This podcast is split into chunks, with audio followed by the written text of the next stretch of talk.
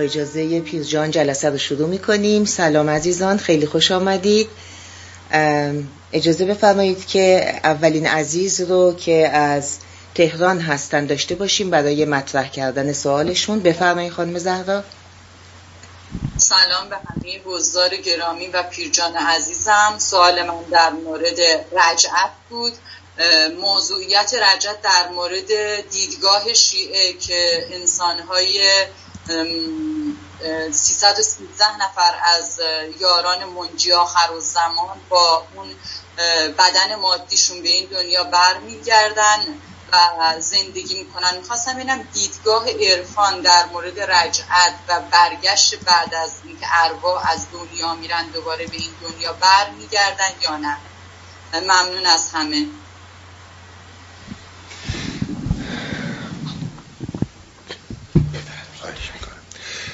با عرض سلام خیلی خوشحالم که مجددا در خدمت همه عزیزان هستم. در مورد فرمایش شما ببینید صحبت شما برمیگرده این رجعتی که شما ازش صحبت می‌کنید و به خصوص رجعت الحسینی این مسئله مسئله که برمیگرده به شیعه به شیعه اصناعشری شیعه دوازده امامی. بهترین مطالبی که در این زمینه می‌تونید پیدا کنید در بهار الانوار مجلسی هست جلد سیزدهم. بسیار راجع به این موضوع صحبت کرده احادیث زیادی را آورده و خیلی به عمالی شیخ صدوق اشاره کرده احادیثی که در عمالی شیخ صدوق هستش. و داستان در این هستش که وقتی در آخر زمان امام زمان ظهور می‌کنه. یه عده‌ای هستن که از آسمان بر میگردن مثل حضرت عیسی که از دنیا نرفته و در آسمان چهارم هست. بر اساس باورهای اسلامی من دارم میگم. برمیگرده و در کنار ایشان هستش. و همینطور بعد از توفق امام زمان بر جهان و پیروزیش بر حالا ظالمین اتفاقی که میفته ادهی بر میگردن که یکیش خود امام حسین هستش یکیش خود حضرت علی هست و یکی پیامبر هست و هر کدوم از اینها در سالهای زیادی حکومت خواهند داشت و زندگی خواهند کرد. اینها فقط نظر شیعه دوازده امامیه. هیچ ربطی به مسئله کلی اسلام نداره. اینو در نظر داشته باشید. جایی هم که از این بسیار صحبت شده بهار الانواره اما اینکه شما صحبت از برگشتن ارواح می‌کنید در عرفان ما در عرفان نظرات متفاوتی راجع به این موضوع داده شده. یکی از چیزهایی که اتفاق میفته در حقیقت ما وقتی که لباس جسم رو میپوشیم در این جهان یادمون میره برای چی اومدیم. یادمون میره که یک میشنی بوده یک مرحله بوده که باید انجام می‌دادیم برای صعود روح. به همین خاطر هدف از زندگی رو فقط همون اون چیزی که در زندگی های آموزشی یاد می‌گیریم. اصلا هدف زندگی رو همین می‌بینیم که خب من اومدم دنیا باید حالا ازدواج کنم بچه دارشم یا ازدواج نکنم یا لقمه نون درارم برم دنبال به هر حال مسائلی که در زندگیم برام پیش میاد. اینها راه قفلتی میشن در این حال که خیلی لازم و ضروری هن برای زندگی کار کردن ارتزاق خانواده و خیلی چیزایی دیگه. حالا برای بعضی هم نداشتن خانواده بهتره. اون دیگه نظرت شخصیه. ببینید در این مسیر یادش میره که فقط برای این چیزها نیومده. زمانی که اون تکامل به وجود نمیاد. اینو بهش نمیگن تکامل بهش میگن تعالی. این تعالی به وجود نمیاد که روح نواقصی رو که باید تکمیل می‌کرده تکمیل کنه و از دنیا ناقص میره. این در حقیقت برمیگرده به جایی که نه متعلق به این ماده است و نه متعلق به معناست. برزخه. لیمبوه به قول این جایی ها. اتفاقی که در این جریانات میفته اگر شانسی رو پیدا کنه موقعیتی رو پیدا کنه که دو مرتبه برگرده دو مرتبه بر میگرده و وقتی که برگرده دوباره باید برای تکمیل اون تعالی حرکت کنه. عمدتا عرفای ما صحبتشون اینه که محال ممکنه انسانی روی زمین پا گذاشته باشه. چه کسی که باورمند به این حرفاست چه کسی که منکر این حرفاست چه کسی که ملحد هر چیه. ایتیست به قول امروزی یا ببینید محال نشونه هایی رو و پیام هایی رو نگرفته باشه چه در خواب و چه در بیداری که متوجهش کنن که تو باید به سمت این مسیر حرکت کنی.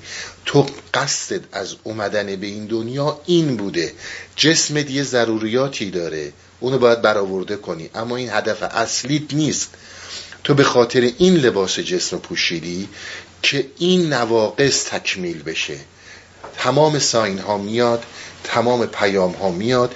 حالا فرد یا بی از کنارش رد میشه یا میگه توهم کردم یا میگه اصلا بی خوده یا میگه بیمارم یا محیط اطراف بهش میگن بیماری. خلاصه یه جوری از این مسیر منحرف میشه. اتفاقی که میفته اگر باز به همین این صورت ناقص از دنیا بره احتمال رجعت رو داره. این با اون چیزی که شما در رجعت آخر زمان میگید متفاوته. این یک بحثه.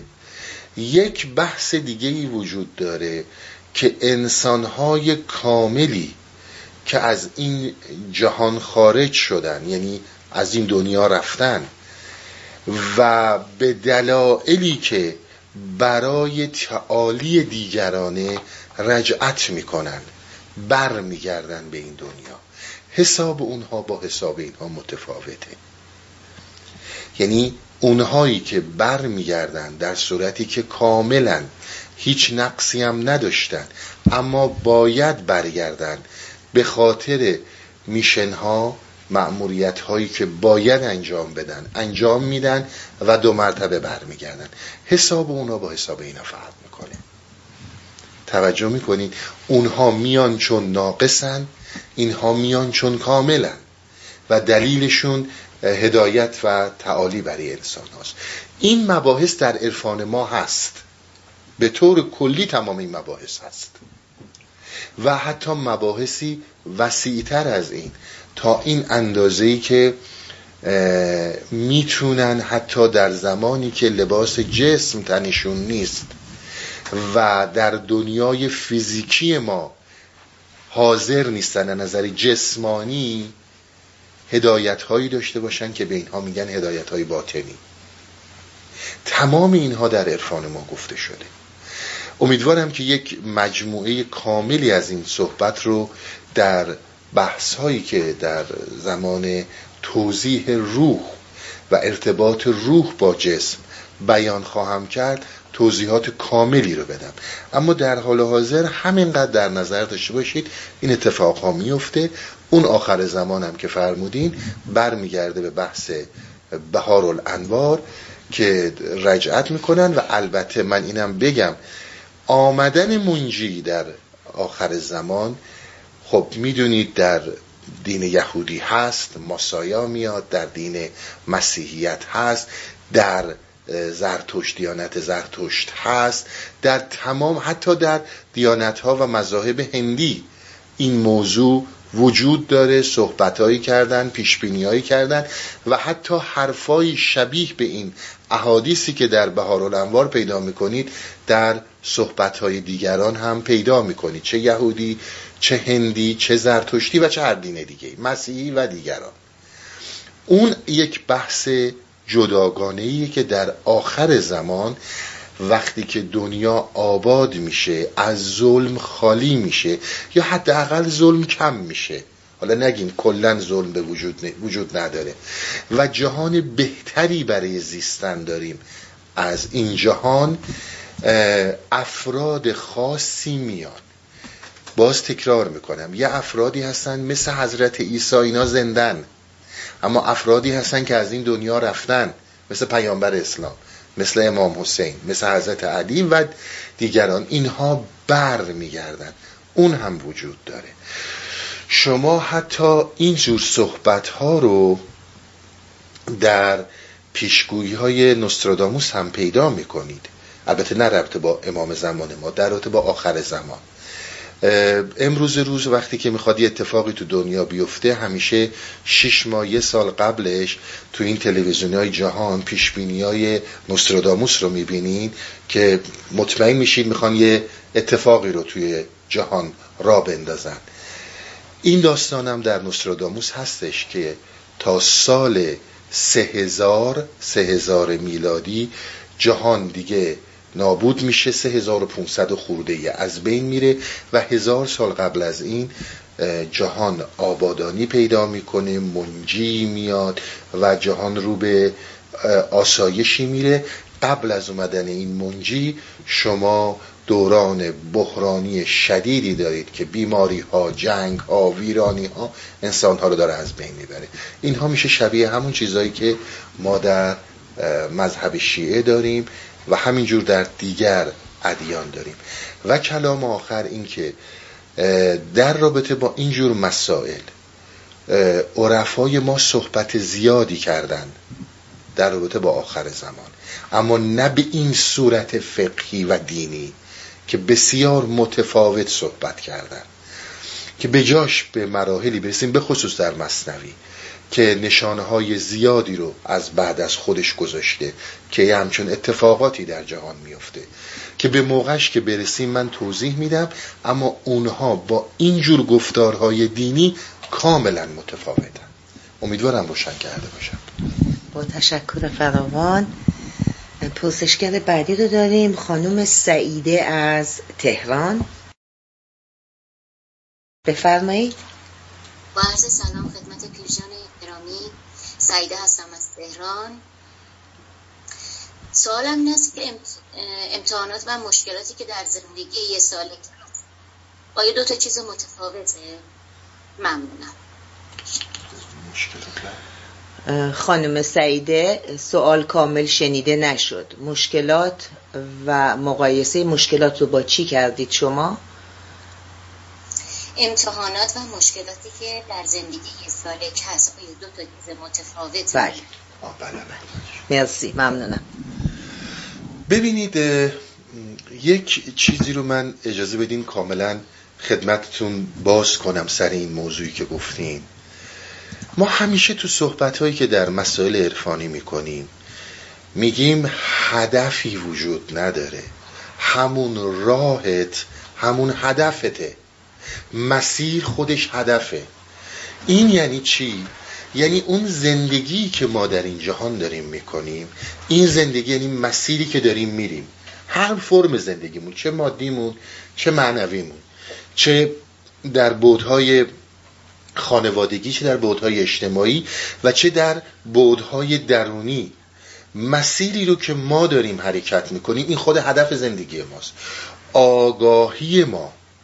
آگاهی ما در لحظه لحظه زندگی در حقیقت پس دادن امتحانیه و آگاه بودن در هر حرکتی که داریم. اگر خاطرتون باشه من صحبت از هشت مرحله مقدس بودا می کردم که یکی از مسائل اصلیش کردار نیک بود. نیکوکاری یعنی اینکه من بر لحظه لحظه عمل کرد زندگیم آگاهم و آگاهانه عمل می‌کنم. این تا اینجا شد. حالا میایم سر امتحانات و مشکلاتی که صحبت کردیم. ببینید مشکلات یعنی همون امتحانات امتحانات یعنی همون مشکلات. هر لحظه ای که ما در زندگی داریم حرکت می‌کنیم انواع و اقسام شادی ها حداقل اون چیزهایی که ما شادی میپنداریمشون و درونن ما رو خوشحال می‌کنن. اینها وجود داره که خود این و آگاه بودن بر این یه امتحان خیلی بزرگه و همینجور چیزهایی که ناخوشایندن مشکلاتن. این مشکلاتی که به وجود میاد این مشکلات زمانی که فرد با اینها رو در رو میشه و برخوردی که با اینها می‌کنه نوع جوابیه که داره می‌گیره از امتحانش از این حرکت زندگیش. با هر چیزی که برخورد می‌کنه با هر چیزی که برخورد می‌کنه داره آگاهانه می‌بینه می، که چجور باید با این رو در روشه مشکلات و آشوب هایی که در زندگی کلا پیش میاد این یکی از ساختارهای اصلی زندگیه. باز برمیگردم به همون صحبت ها از بودا که رنج یک ستونی از زندگیه. ما از این نمی‌تونیم خالی باشیم. اساسا معیار ما و میدان پیروزی ما رنجه و برخورد کردن با این هاست بذارید من یه مقدار باز کنم که خیلی راحت خدمتون توضیح داده باشم. اگر قرار باشه زندگی بدون مشکل جلو بره انسان مطلقا به پوچی نابودی و خیلی چیزها می‌رسه. اینا صحبت عرفان نیست.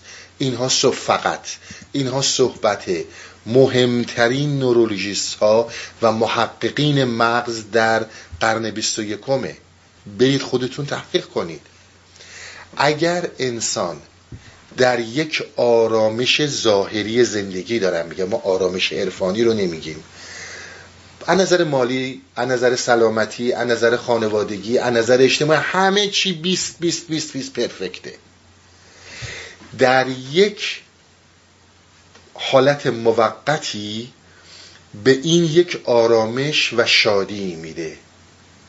اما اگر این ادامه پیدا کنه انسان از چالش بیرون بیاد و همش در آسایش باشه در مدت کوتاهی اونچنان کلپس می‌کنه یعنی فرو میریزه ساختمان روانی انسان که شاید راهکار نهاییش خودکشی یا مواد مخدریه که اصلا به طور کلی از زندگی ببره. اینها چیزای شوخی نیست. انسان در آمیزه با مشکلات اصلا function داره عمل داره عمل کرد داره می‌تونه حرکت کنه. بله یه جاهای مشکلات ممکنه خیلی زیاد شه. که انسان رو خسته کنه از اون طرف داستان رو هم داره بدون تردید. اما این ور داستانم هست. اگر همه چیز آرامش خودشو داشته باشه ساختمان روانی انسان فرو میریزه. اساسا این مشکلات اساسا این صحبت هایی که در رابطه با مسئله امتحان می‌کنیم برای هم اون تکامل روانیه. یعنی در هر چالشی که پیش میاد یک پله روان انسان میره بالاتر. مقاومتر و قدرتمندتر در برخورد با همه چی میشه. این همون امتحاناته. ببینید تا زمانی که ما در یک ویترین نشستیم و از پشت ویترین نمیاییم بیرون خب ممکنه که فکر کنیم خیلی امن هستیم. به محض اینکه رو در رو میشیم با زندگی حقیقی یک باد مخالف پرپرمون می‌کنه به خاطر همین این کسی که در راه سلوک عرفانی حرکت می‌کنه با مسائل متفاوتی رو در رو میشه. مسائل متفاوتی که برمیگرده به درکش به درک روحانیش. یک انسان عادی صورت مسئله زندگیش فقط مشکلات خاص خودشه. بچهش سالمه بچهش مریضه درس می‌خونه درس نمی‌خونه با همسرش اشکال داره با همسرش نداره اکار بیرونش کردن کارش خوب شده. تمام این صورت مسئله فقط همینه.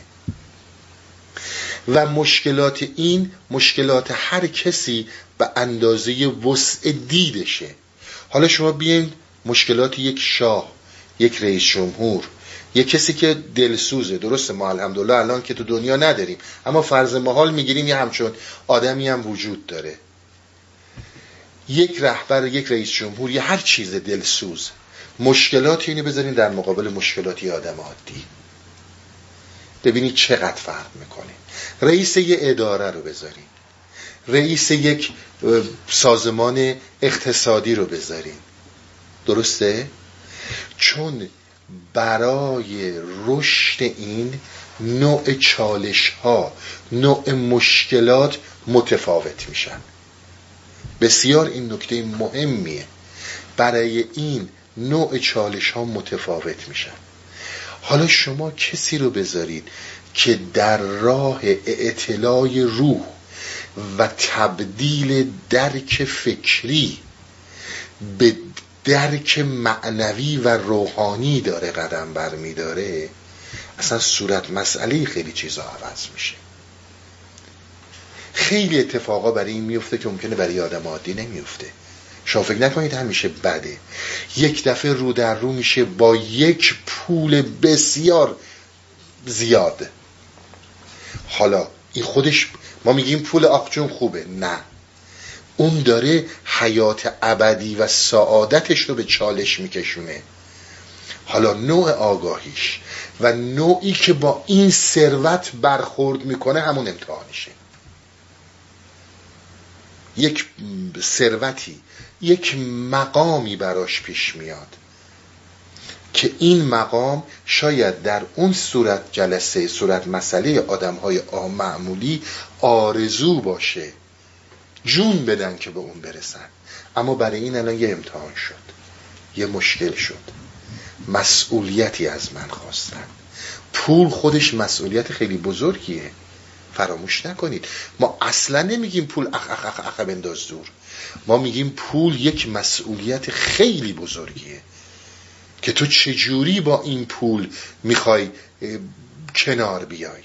حالا این شد یک مشکل. ولی اگه بذاریش در کنار یه آدمی که سالک راه نیست میگه برو آقا خدا رو شکر این پول آمده بریم هر چی دلمون می‌خواد بخریم و خرج کنیم. بینش به همین اندازه پایینه. ولی اون بینش رو در فرم دیگه می‌بینه. حالا من از پول صحبت کردم. شما بیایید از مسیر از مسئله فرض کنید بیماری ها صحبت کنید. شکل دیگه ای رو می‌گیره. در یک کلام کسی که می‌خواد از این امتحانات امتحانات زندگی مشکلات زندگی فائق بیاد بر اینها بودا مسئله نیت رو مطرح کرد نیت خیر. همون چیزی که در دیانت زرتشت بهش میگن پندار نیک پندار نیک یا نیت خیر بدین معنی نیست که من بیام برای شما و دیگران همه خیر بخوام. خدایا همه مریضا شفا اگه می‌خواستن شفا پیدا کنن که مریضی بهشون داده نمی‌شد. این نیست. نیت خیر اون جاییه راهی که می‌خوای با این امتحانا رو در روشی. باید بدونی که مالک هیچی نیستیم ما. ما مالک نه اولادمونیم. نه پولمونیم. حتی ما مالک جسم خودمون نیستیم. یک رنتال پراپرتیه یک به صلاح وسیله که به ما قرض داده شده به ما اجاره داده شده. ما حتی مالک جسم خودمون نیستیم. وقتی که این نیت خیر در یک انسان جایگزین شد در تمام مشکلات و امتحانات خیلی راحت فائق میاد. چون می‌دونه بر هیچ چیزی مالک نیست. هر چیزی که بهش داده شده در همون اون زمانی که داره باید نهایت وقت برداری رو بکنه. از دستش رفت رفت. ما به یک جاهایی می‌رسیم که حس می‌کنیم انسان ها عموما به خصوص در قدرت وقتی به قدرت و پول فراوون می‌رسن. خیال می‌کنن سرور کائناتن. خیال می‌کنن همه چی در زیر چنگال اینهاست و نباید از زیر چنگال اینها خارج شه. اون نیت شره. اون نیت کسی رو به جایی نمیرسونه. پس وقتی نیت خیر وجود داره وقتی که من می‌دونم مالک هیچی نیستم الان فرزندی دارم دارم باهاش از زندگی با همدیگه داریم لذت می‌بریم. ببر فردا معلوم نیست چی بشه. بدون تو مالک نیستی. پولی دارم مقامی دارم. پس ببینید آگاهی ما بر مشکلات. مشکلات فقط مریضی ها و بی پولی ها و بدبختی ها نیست. شما چقدر انسان ها رو می‌شناسید که پول عامل همون بدبختیشون شده. چون آگاهانه باهاش برخورد نکردن. پست و مقام عامل بدبختیشون شده. چون آگاهانه باهاش برخورد نکردن. پس در نظر بگیرید مهمترین موضوع اینه که ما با هر چیزی آگاهانه در آن برخورد کنیم. صحبت هایی که من همیشه کردم. اونجا شما می‌بینید که لحظه به لحظه به قول مولانا امتحان در امتحان است ای پسر. چپ و راست داری امتحان میشی. امتحانم برای این نیستش که بهت نمره 20 بدن بگن خب تو حالا لیاقتی اینو داری یه پله بری بالاتر. بسیار این نکته مهمیه. اول صحبت هم گفتم. اینها مراحل تعالی روان انسانه. انسان در این مسیرها تعالی روانی پیدا می‌کنه. هرچی برخوردش با این مشکلات کمتر میشه تعالی روانیش پایین تره مثل رئیس جمهور مثل مدیر مثل کسی که با یک مشکلات دیگه رو در روه با یه آدمی که فقط مثلا با خانوادش رو در روه. ببینید چقدر فرق می‌کنه؟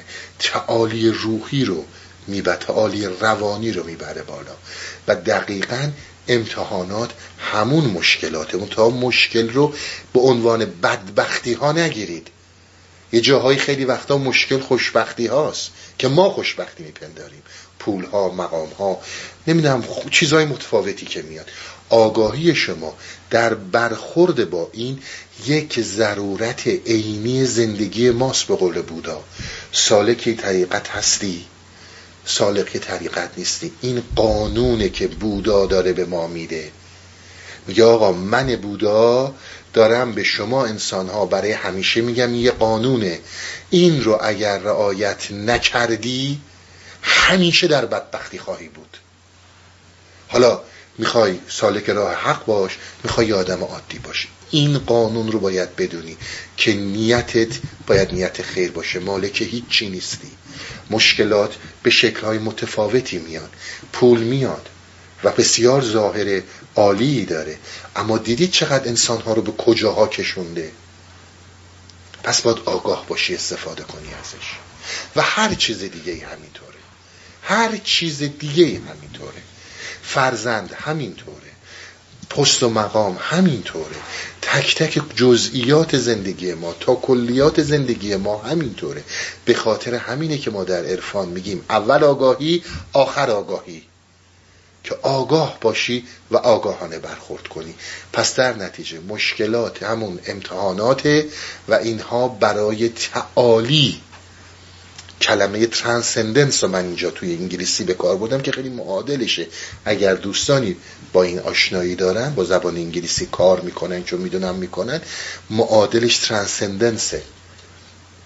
این برای اون انجام میشه و اگر با این امتحانات و مشکلات رو بر رو به رو نشه هیچ گونه تعالی پیش نمیاد.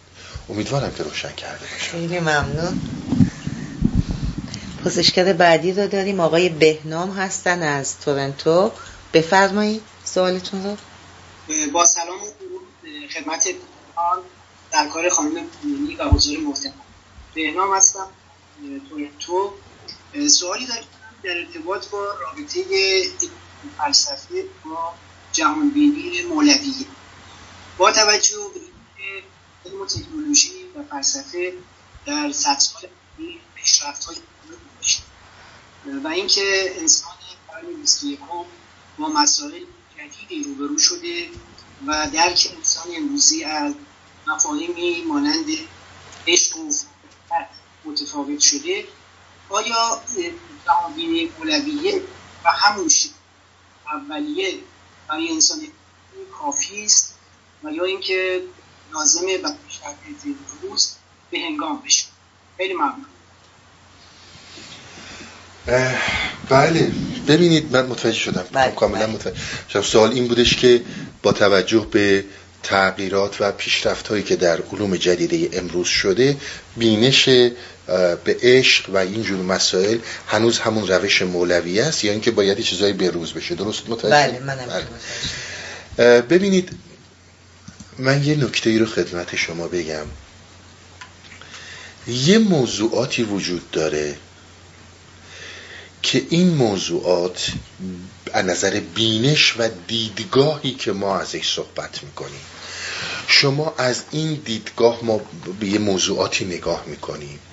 یک مسائلی در جوامع ما وجود داره در جوامع همیشگی بشر بوده که اینها با زمان تغییر می‌کنن. اینها با زمان تغییر می‌کنن. اینها به قول کارل مارکس ربط مستقیم به روابط تولید داره. شما در جامعه فئودالیسم در جامعه ارباب رعیتی ازدواجتون یه معنی داره زن یه معنی داره مرد یه معنی داره پدر و مادر یه معنی پیدا می‌کنن. اما وقتی که میاین و روابط تولید رو تغییر میدین میاین در جامعه کپیتالیستی در جامعه کپیتالیستی اصلا نوع ازدواج متفاوت میشه. مفهوم پدر و مادر متفاوت میشه. ببینید چون این صحبت کردیم من این صحبت رو باز می‌خوام بکنم که به درد خیلی ها می‌خوره. شما در جامعه فودالیزم در جامعه ارباب رعیتی مثلا می‌خواین برین با یکی ازدواج کنین پدر مادرتون باید بره انتخاب کنه شما حقی برای انتخاب ندارین. دختر حق اینو نداره که بگه آقا من این پسر رو می‌خوام یا نمی‌خوام. باباش اینو تعیین کرده. این جامعه فودالیسم بوده دیگه. فکر نکنید فقط در کشورهای خاورمیانه بوده اروپا از این حرف خیلی بدتر بوده. چون به روابط تولید برمیگرده. روابط تولید این رو اقتضا می‌کنه. درستی یا غلطیش بذارید کنار. پدر و مادر حکم خدا رو پیدا می‌کنن که می‌تونن آقتون کنن داقتون کنن فلان کنن هزار کار دیگه بکنن. اما وقتی شما این تو روابط تولیدی کپیتالیستی بچه یقتون میگه میگه برای چی منو به این دنیا آوردی؟ اونجا پدر یا مادر حکم خدا رو دارن. بهش زیر پاشونه. نمی‌دونم از آسمون هفتم اومدن پایین. اما وقتی میاد در جامعه کپیتالیستی اول از می کن بینم مگه من می‌خواستم به این دنیا بیام؟ تو حوض کردی بچه دارشی تو می‌خواستی از پسر خالت و دختر خالت کم نیاری بگی من بچه دارم. من آوردی این دنیا خاکی تو سر من کردی؟ همون آدمه دیگه. در صورتی که در جامعه کپیتالیستی وقتی در جامعه فئودالیستی وقتی که سی سالته چل سالته بابات می‌زنه تو گوشت با سرت بندازی پایین بگی بله قربان درسته؟ و تو جامعه کپیتالیستی شما اینا رو می‌بینی؟ پدری که مورد سواله مادری که مورد سواله اصلا برای چی من آوردی؟ اینا چیزاییه که وجود داره روبنای اجتماع حتی من این مثالم بزنم. شما امروز فرض کنید بسیار نادر پیدا می‌کنید. یه خانمی بخواد ازدواج کنه پدر مادر پسره برن و با دو پدر مادر دختره صحبت کنن. پسر و دخترم همدیگر اصلا ندیدن. بعد برن سر سفره عقد تازه آقا صورت خانم رو ببینه. اصلا مسخره نمیاد به نظر ما. موقع عقب موندگی ها چیه؟ این حرفای مال هزار سال پیش چیه می‌زنیم مگه غیر از اینه؟ چون روابط تولیدمون عوض شده. ما امروز میایم یه پسر یه دختر رو باید بشناسه با هم رفت آمد داشته باشن آشنایی داشته باشن ببینن با هم کنار میان یا کنار نمیان و ادامه زندگی بدن. بعدا من حالا اینو گفتم یه چیزی چون یه دفعه کسی در این رابطه گفت اینا حرفای انحرافی اینو بگم برم سر اصل حرفم. میگه خب آقا اون زمان آمار طلاق از الان خیلی کمتر بود. خب معلومه که طلاق کمتر بود. چون زن برده مرد بود. زن بیچاره چیکار می‌خواست بکنه؟ مگه می‌تونست بره با از خونه شوهرش با دو تا بچه برگرده بره پیش پدر مادرش؟ یا بره خونه برادرش زندگی اصلا قبولش نمی‌کردن. می‌گفتن آقا جون زن با لباس سفید رفته با لباس سفید باد بیاد بیرون. امروز فوقش وقتی اینجوری میشه خانم میره کار می‌کنه درآمد خودشو داره. آقا هم میره کار می‌کنه درآمد خودشو داره. پس می‌بینید تمام اینها برمیگرده به این موضوع. اما یک اصولی وجود داره که اینها زیر بناهای اجتماعی هن. و به اون میگن حکم اقلانیت روبنایی نیستن. اقلانیت اولیه بهش میگن. اینایی که من همه رو گفتم اینا اقلانیت ثانویه و سالسیه و ایناست. یعنی چی؟ یعنی شما الان بیاین در هر جامعه چه فئودالیسم باشه چه بردهداری باشه چه کپیتالیسم باشه چه هر چی باشه. شما بیاین بگین آقا هر کی از هر کی ناراحتی بره بکشتش. آدم کشی آزاده. میشنوید همچون چیزی رو. هیچ وقت تغییر نمی‌کنه. 500 سال پیش در جامعه ارباب رعیتی آدم میکشتین میکشتنتون. امروز در کپیتالیسم هم آدم بکشین میکشنتون. حالا نمی‌کشن می‌برن حبس ابد می‌کنن تو زندان. این تغییر نمی‌تونه بکنه. در جامعه فئودالیستی شما اگر کسی دزدی می‌کرد مجازات می‌شد. در جامعه کپیتالیستی هم کسی دزدی کنه مجازات میشه. اینا اقلانیت اولی است. توجه می‌کنید. یعنی اگر اینها نباشه اصلا زندگی پیش نمیره. یک پایه هایی وجود داره که در انسان هرگز و هرگز تغییر نمی‌کنه. پایه های اولیه است در انسان. با پیشرفت جسمانی این دیدگاه ها عوض نمیشه. دوست داشتن یک نمادهایی داره که شما زمانی که در هزار سال پیش باشین یه خانم یا یه آقایی رو که دوست دارین بهش محبت می‌کنین. امروز هم شما یکی رو دوست دارین محبت می‌کنین پاش وای میسین. دیگران هم هی میگن آقا این نمی‌دونم تعصب این فلان. آقا تعصب تو هر چیز رو می‌خوای بذار. من این فرد رو دوست دارم. این عوض نمیشه. درسته؟ یعنی اون حالت درونی شما تغییر نمی‌کنه.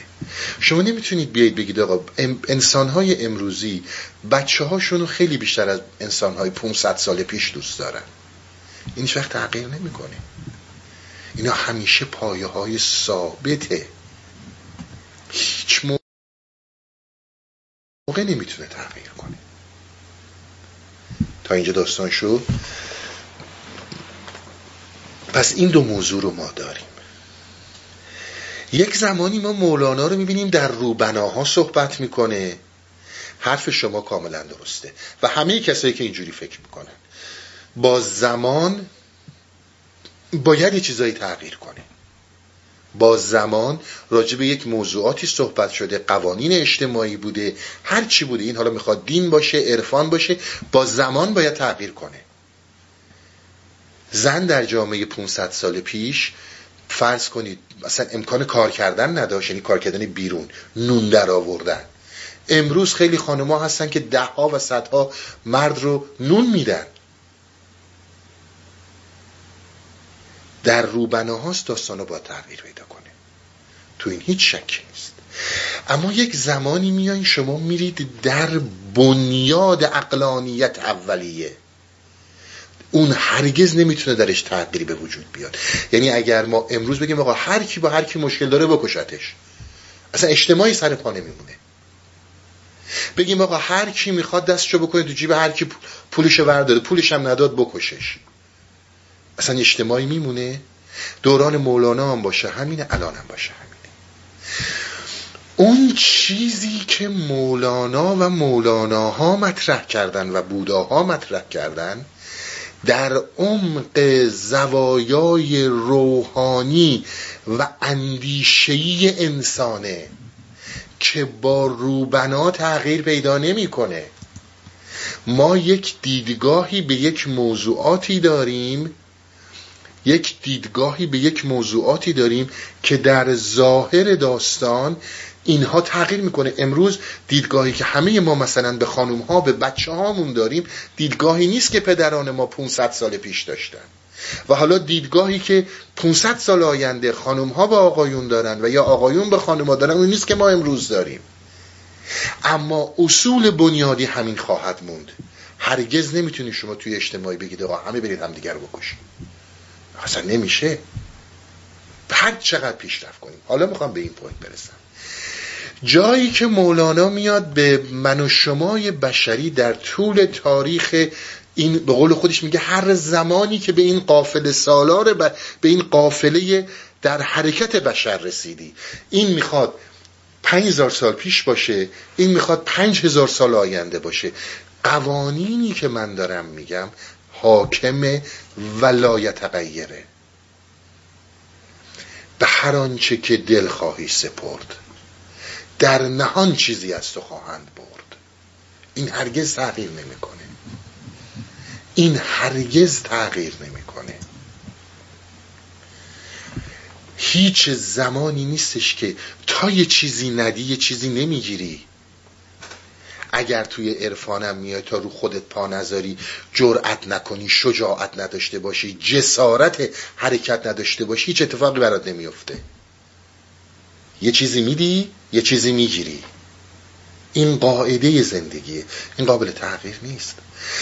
زمانی که مولانا ها میان و حالا بودا مولانا هر کس دیگه ای این قافل سالاران کاروان انسانی نکته هایی رو مطرح می‌کنن. میگن عزیز من وقتی که عشق در حقیقت در تو جلوگر شد این جنون فوق عقل یعنی ساختار روانی کنونیت دیدگاهات در اصل کپیتالیستی در اصل مدرن بیستی قرن بیست یکمی در قرون وسطایی در هر جا هستی اون دیدگاه های روبنایی که داری به طور کامل فرو میریزه و چیز دیگه ای زنده میشه درت. این ربطی به زمان نداره. این دیدگاه هایی که قابل تغییر هستند همیشه ما باید با زمان باشون بریم جلو. شما شک تو این موضوع نداشته باشید. اما اون اقلانیت های اولیه اون ثبات های درونی روحانی انسان هرگز عوض نمیشن. و درست سخن گفتن در اون زوایا کار انسانهای فوق العاده نادریه.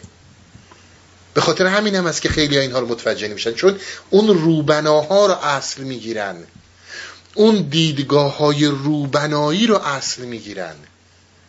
و خیال می‌کنن که اگر ما در دنیای امروز داریم زندگی می‌کنیم حالا دیدگاه 500 سال پیش به درد ما نمی‌خوره. ببینید بارها من تو جلسات گفتم مولانا هم بارها تکرار کرده. آقا باید و باید بر اساس زمانت بری جلو چاره دیگه ای نداری. شلاق دیکتاتورها شلاق جبارانی که بر جامعه بشری چه بر ذهن ما چه بر جسم ما حاکمن مجبورت می‌کنن که اینهایی رو که اینها میگن قبول کنی. نمی‌تونی خلاف اینا بری. با اون زمان اونها رو قبول خود مردم تیکه پارت می‌کنن. اصلا مردم اجازه نمیدن به جباران برسه چون اونچنان برده اون سیستمن که اونها بهت حمله می‌کنن. یعنی اینکه شما بیا 500 سال پیش از حقوق زنان صحبت کن. آقا 500 سال پیش رو کن بیا برو تا سال همین دهه 60 میلادی بیا برو تو امریکا از دخالت خانم ها در سیاست صحبت کن. این چقدر مسخرت می‌کردن. همین دهه 60 میلادی دارم صحبت چه می‌دونم 60 سال پیش رو می‌کنم. بقیهش رو ول کن. که اصلا زنها حق ندارن تو مسائل سیاسی بیان. مسخره چرا حرف می‌زنی؟ بیا شما برو توی انگلیس. ببین در قبل از درست قبل از جنگ جهانی اول خانوم هایی که می‌خواستن یه حقوق برابری با مردها داشته چی به سرشون آوردن؟ نه تو دو هزار سال پیش.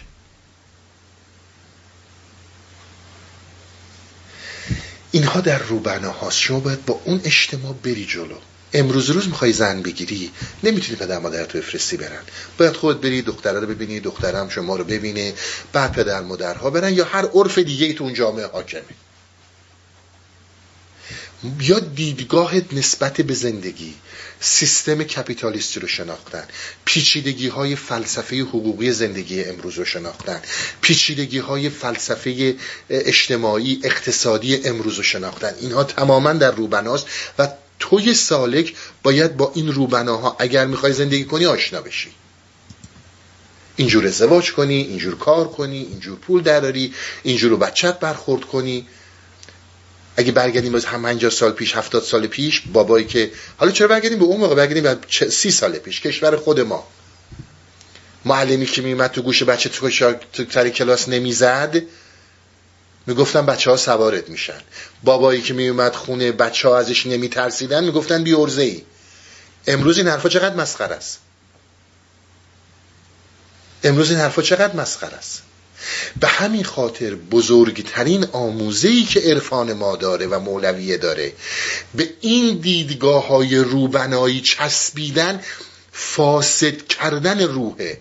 اینها بر اساس نیاز اجتماعی اقتصادی جغرافیایی فرهنگی و و و و و به وجود میاد.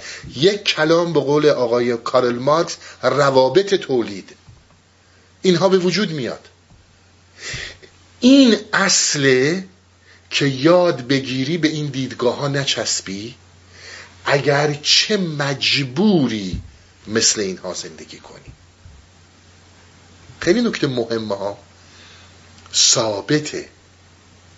اگرچه مجبوری مثل اینها زندگی کنی اما به اینها نچسی بدونی اینها روبناست.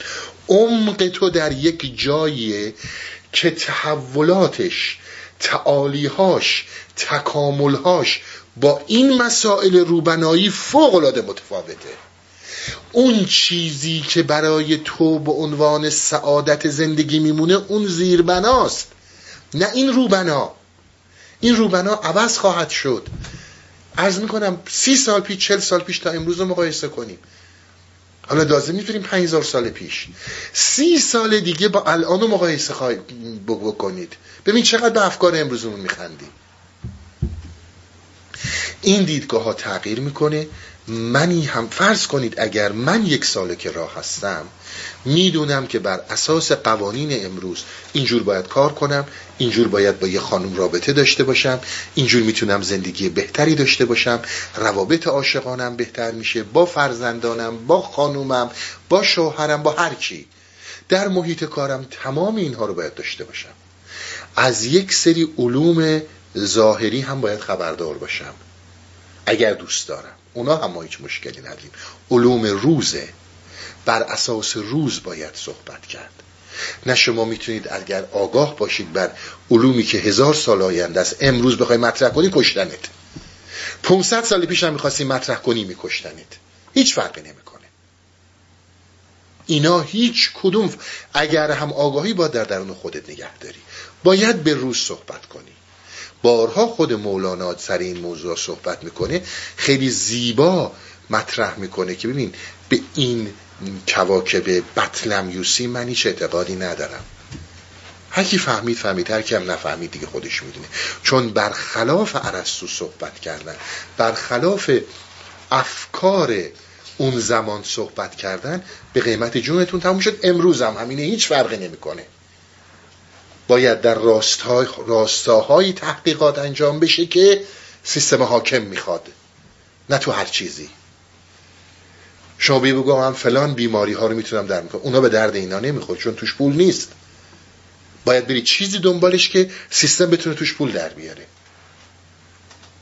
و حالا شما حساب کن آگاه باشین فرض محال یک جینیسی دنیا میاد یک نابغه دنیا میاد که آگاه بر علوم هزار سال آینده. این چی می‌خواد امروز ما بگه؟ یاد دوباره بریم دست این روانشناسا و بگیم آقای آمپول و قرص بزنیم بچه مریض زودتر یا این جوون یا این آدم مریض این زودتر وارد نرمال برگرده. غیر از این چیکار می‌کنیم پس این روبناها مطرح نیست. ما در جایی داریم صحبت می‌کنیم که در ثبات انسانیه. وقتی که در معنا حرکت کردی وقتی که در عشق حرکت کردی چارچوب ظاهری اندیشت فرو میریزه. این هیچ وقت تغییر نخواهد نوع دیدگاهت کاملا شخصی میشه. چیزهایی رو می‌بینی چیزهایی رو که کشف می‌کنی برای تو و فقط برای تو معنی دارن. اینها تغییر نمی‌کنه. اینها هرگز تغییر نمی‌کنه. حالا شما بیایید به بسیاری از چیزهای دیگه برسید. به بسیاری از نکته های دیگه ای که مولانا مطرح می‌کنه. که آقا ما دو دهان داریم گویا همچون نی. یک دهان نالان شده سوی شما. جز این اون جریان دوم اون دهان دوم درونیه. که بر میگرده به اون اعماق وجودی ما. خیلی ها این رو با همین زمیر ناخداگاه امروزی مقایسه می‌کنن. این که درستی غلط من کاری ندارم. راجب اونها داره صحبت میشه. و الا برای دیدگاه های فلسفی علمی اجتماعی اقتصادی ما نیاز به مولانا نداریم. باید روی روزمون ببین نیاز به هیچی نداریم. نیاز به اون مسائل روزی اون روز داریم. من اگر می‌خوام برم مثلا خلبان بشم باید برم در کلاس درس دانشگاه ببینم حالا هر چی خلبانی یاد بگیرم سوار هواپیما برم برای این من مولانا نمی‌خوام. اگر می‌خوام برم businessman شم باید برم توی اینجا Wall Street چون آموزش در این مسائل finance خب می‌بینید خیلی کمتر. درسته همه اینا میرن درس می‌خوان ولی از اینا خیلی کم بهره می‌گیرن. اون تجربه که شما یه ساعت توی این جاهایی مثل وال استریت پیدا می‌کنید با هزار سال مطالعه قابل مقایسه نیست. باید برم اونجا یاد بگیرم و وارد سیستم بشم و کارمو بکنم. من برای اینا مولانا به دردم نمی‌خوره. اگر می‌خوام راجع به مسائل حقوقی صحبت کنم مولانا به دردم نمی‌خوره. اما اگر بخوام جسارت حرکت رو پیدا کنم قدرت فرو ریختن موانع رو پیدا کنم مولانا به دردم می‌خوره. در هر زمانی باشه. یعنی این که این اراده رو این جسارت رو پیدا کنم که آقا می‌تونم برم تو وال استریت می‌تونم برم تو این گرگ و می‌تونم بر اینها فائق بیام. برای اون مولانا می‌خوام. توجه می‌کنید؟ جرأت زندگی کردن رو مولا که در اون پایه هاست. میگه من جرأت زندگی کردن حرکت زندگی کردن رو در جایی به تو میدم که هیچ فیلسوفی هیچ کسی در روبنا نمی‌تونه اینو به تو بده. بحث اینه. اون چیزیه که ما بهش میگیم تحول وجودی.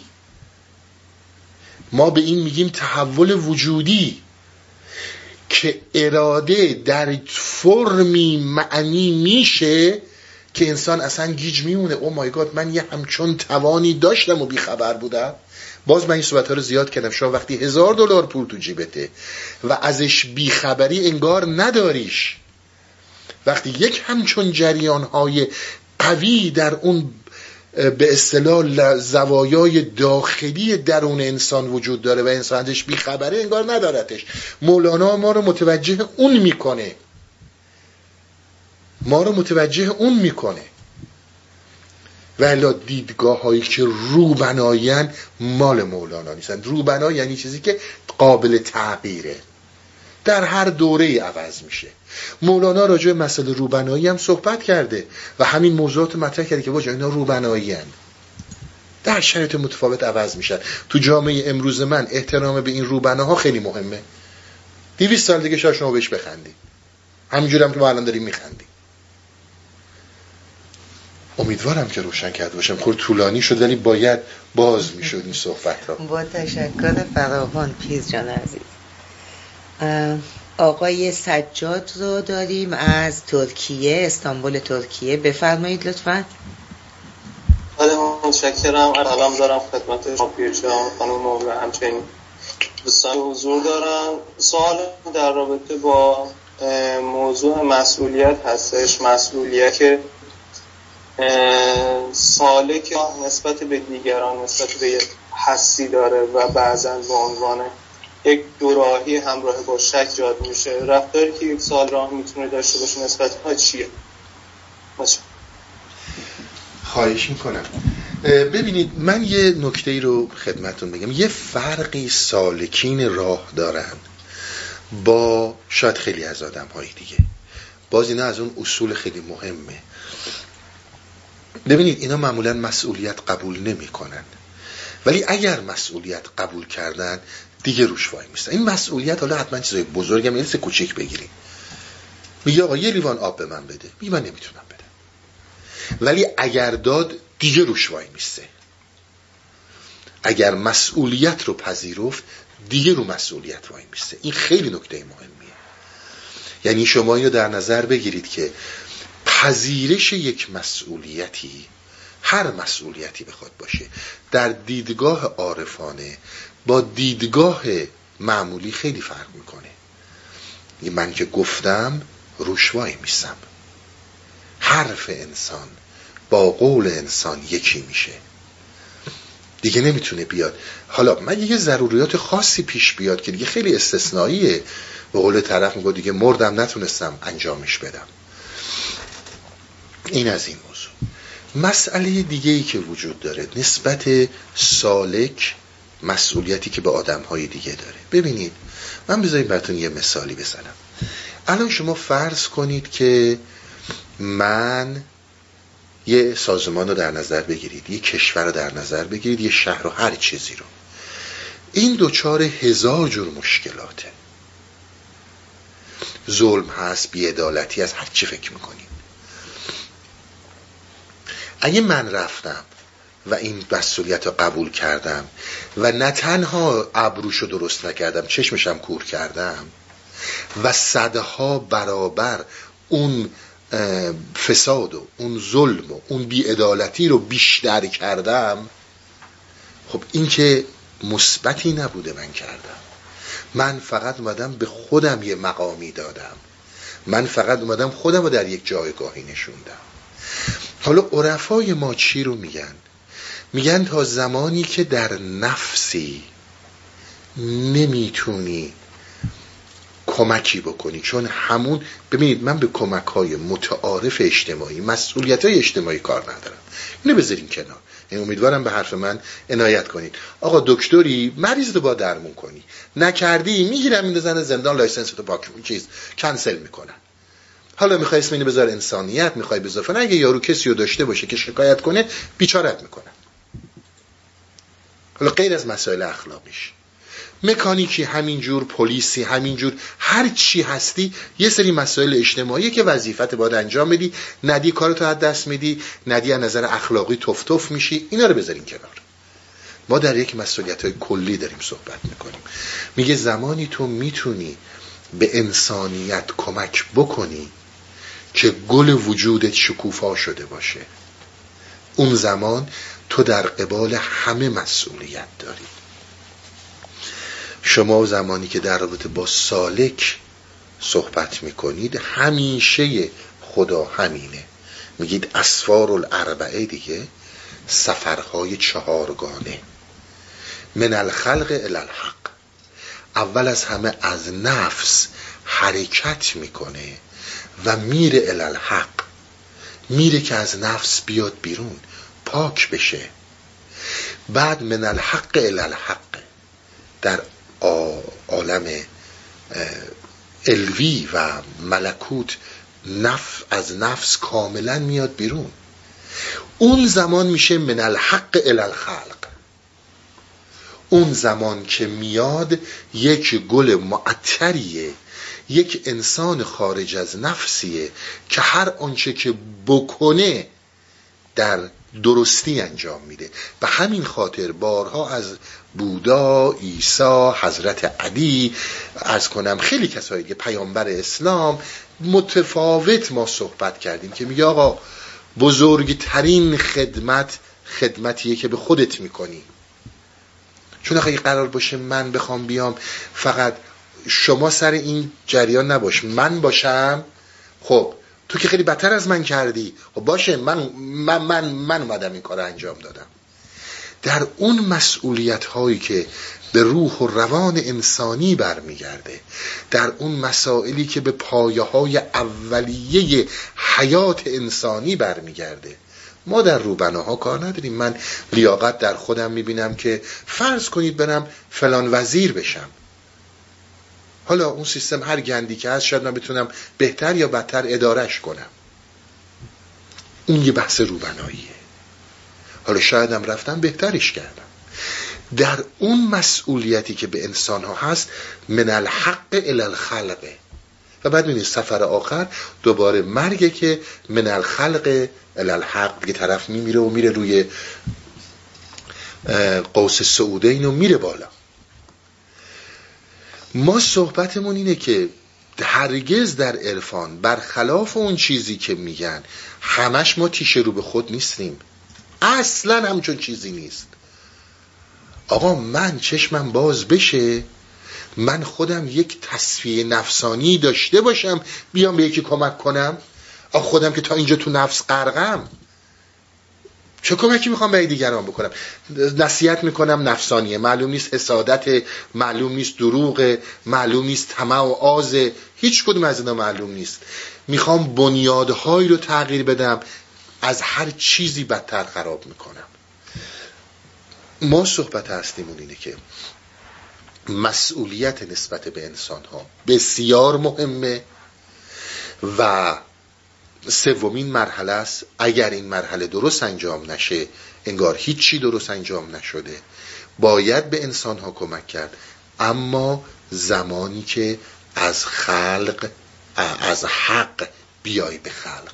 نه من الخلق الالخلق این در عرفان ما جا نداره.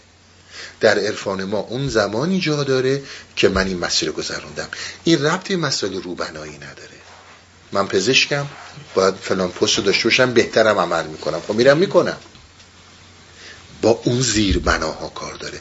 اصل مسئولیت عارف وقتی که اونایی که اومدن و حرکت کردن نورانی کردن معطر کردن جامعه بشریه در بنیاد تعالی. که انسان بتونه تعالی داشته باشه. یعنی من یاد بگیرم که اگر علمی دارم ببینید اینا بسیار مهمه. خیلی ها متوجه نمیشن که مشکل اصلی ما اینه که ما تو معنا نیستیم. بشریت به طور کلی. در تعالی نیستیم عزیز من. من به جای اینکه میلیاردها میلیارد دلار پول خرج کنم برای ساختن این سلاحهای ویرانگر این بمب های میکروبی و نمی‌دونم بایو اتک هایی که امروز حالا یا دروغه یا راست من کاری ندارم. دارید می‌بینید؟ و خب می‌تونم اینا رو خرج کنم در راه بهبود زندگی بشر. این عالی باید پشت این باشه. ببینید در سیستم های بشری میان به ما میگن ببین آقا علم خیلی چیز خوبیه. ما هم میگیم خیلی چیز خوبیه. اما مهم اینه که علم دست کی بیفته؟ شما حرف من رو نگیرین. برین تو تاریخی که ما داریم مطالعه کنید ببینید. درست میگم یا غلط میگم؟ ما 17 روز داشتیم در تاریخ بشر که جنگ صورت نگرفته. اونم کشورهای شناخته شده. قبیله ای تو عربستان جنگیدن تو آفریقا جنگیدن تاریخ نوشته نشده. روزی ده ها و صدها جنگ ما داشتیم. اون قدری که آمارهای اینها مونده. وردارین بیارین. مقایسه کنید فقط با جنگ اول و دوم. مقایسه کنید فقط با جنگ اول و دوم. ببینید ما چه کشتارهایی کردیم. اینها رو نمی‌بینیم. ولی اونجایی که فقط قسمتهای مثبتش رو می‌بینیم. یا حداقل فکر می‌کنیم مثبت قسمت های منفیش رو نمی‌بینیم. من همینقدر به شما بگم. جنگ جهانی اول 15 میلیون جنگ جهانی دوم 65 تا 75 میلیون کشته داده. انقدر اینها از تمدن بشری ترسیدن دیدن آقا افتضاح بزرگیه. سابقه نداره صد میلیون در کل تاریخ کشته شده باشن. اومدن آمارهای دروغ ساختن. الان برید آمارها رو نگاه کنید. نو جنگ دوم نه میلیون بوده. جنگ اول یه میلیون بوده. همه شو دارن دروغ میگن. برین کتاب های چل سال پیش پنجاه سال پیش رو ببینید. برای اینکه دیدن آقا اصلا افتضاح شده. به قول فروید فرویدی که ضد دینه و علم پرسته. و آقا اصلا این راه تمدن بشری نیست. این کجا داریم میریم ما؟ جنگ ویتنام رو ول کنید. جنگ کره رو ول کنید. ببینید چه ها شده فقط توی قرن بیستم صد سال گذشته جنگ اول تا الان. کمک کردن یعنی چی؟ غیر از حالا هزاران کشدارهای ریز و درشتی که به خاطر داشتن تمد توفق تکنیکی ما داشتیم. ما میگیم علم وقتی چیز خوبیه که بیطرفه. ما میگیم انسان وقتی موفقین عرفا میگن. ما که میگن منظورم عرفاست. عرفا میگن انسان وقتی موفقه که تعالی داشته باشه قدرتش رو در راه سعودش به کار بره نه در راه نابودی خودش. یعنی تمام دنیا فقط به یه دکمه بسته است. اینجا مسئولیت عارف مطرح میشه. نه اینکه ما فقط بیایم یه قسمت هایی رو ببینیم بگیم آقا نه خب در این قسمت ها علم موفق بوده. خب بله بوده صد درصد. ولی در این قسمت ها هم جنایت هایی که علم کرده هیچکی نکرده. چرا؟ چون دست انس علم مقصر نیست. اشتباه نکنید ما این حرفی رو نمی‌زنیم. چون دست انسانی افتاده که در نفس غرقه. اون ویرانگر میشه. ولی وقتی که دست انسانی بیفته که در تعالیه اون وقت اون علم خاتم ملک سلیمان است علم. امیدوارم روشن کرده باشم. بله خیلی هم ممنون با شما راحت بریم جلو بله. سوال ها زیاده ولی چشم. خیلی هم ممنون پیر جان. خانوم رویا رو داریم از عمان. عرض سلام و احترام دارم. خدمت پیرجان عزیز و دوستان که حاضر هستن. متشکرم که به من این فرصت رو دادین که ازتون سوال کنم. من رویا هستم از عمان. فرموده بودین که به دنبال پیر و استاد در جهان خارج از وجود خودمون نباشیم. چرا که استاد و اون گنجینه آگاهی در حقیقت در درون ماست. و اون من برتر ما من ازلی و ابدی ما همون آگاهی و همون استادیه که در ما زندگی می‌کنه. سوالم از خدمت پیرجان عزیز این هست که چطور میشه با این استاد و این گنجینه آگاهی و این دانای کل رابطه برقرار کرد و اون رو شناخت؟ سپاس گذارم خواهش می‌کنم. ببینید اساساً مسیری رو که ما در هستی اوریان هستیم همین مسیر هست. یعنی ما اساسا اینجا هستیم که تا اونجایی که تجربیاتی رو که داریم درک ها و تجربیاتی رو که داریم از این سفر درونی در اختیار افراد بذاریم افرادی که مستعد برای این مسیر هستن. که اینها حرکت کنند برای رسیدن به اقیانوس وجود خودشون. اصلا اصل حرف همینه. ببینید ما میایم عمدتا صحبت هایی که کردیم. من شاید ده ساله من هشت ساله دارم صحبت می‌کنم. این صحبت های من عموما بر پایه خودشناسیه. خودشناسی تغییر بینشه. از همون صحبت هایی که دوست عزیزی کرده بود سر مسائل پیشرفت های فلسفی و تکنولوژی ببینید ما زمانی که داریم هشت سال چرا زمان می‌بره؟ برای اینکه ما فقط مطرح کنیم که عزیز من در بینش روبنایی نمون.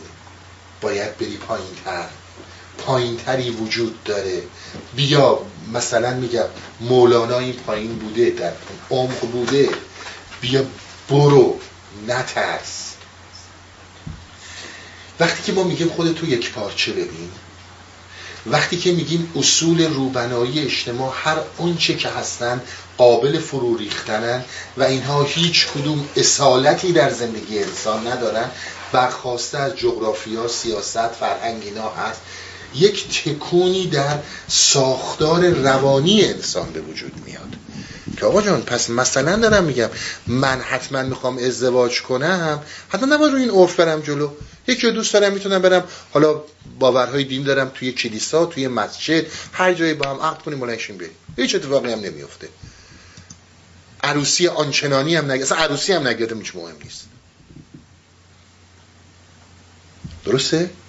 ریختن این که آقا من حتما نباید مقایسه کنم خودم رو با کس دیگه ای و حتما این روبنا با اون روبنا نباید بخونه. اما خودشناسی اینجا تموم نمیشه. این آغاز خودشناسیه. دخالت ندادن احساسات دخالت ندادن تمایلات درونی در درک واقعیت آغاز خرده. خرد یک پدیده چون خرد فارسی اصیله. خیلی اومدن خرد رو با عقل مقایسه کردن. در صورتی که چنین نیست.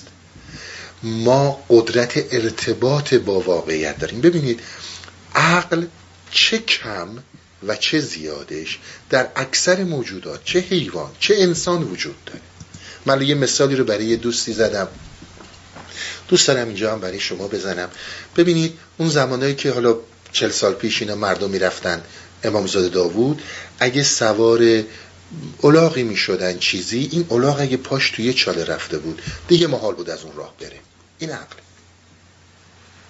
اگر شما یه سگی رو بزنین وقتی بهتون می‌رسه پارس می‌کنه یا فرار می‌کنه یا حمله می‌کنه این عقله. می‌دونه شما براش خطری. حالا این می‌تونه قریزی باشه مال انسان پیشرفته تر صد درصد. وقتی که کبوتره یا خرگوشه یا هرچی با ماره رو در رو میشه یا فرار می‌کنه یا خوش میشه دیگه می‌دونه فرار بیفاید است. این همه عقله.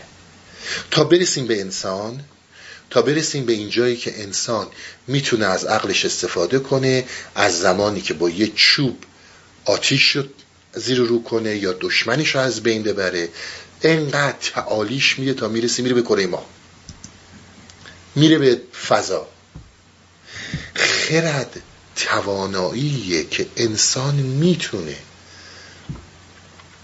با واقعیت اونطوری که واقعیت هست رو در رو بگیره.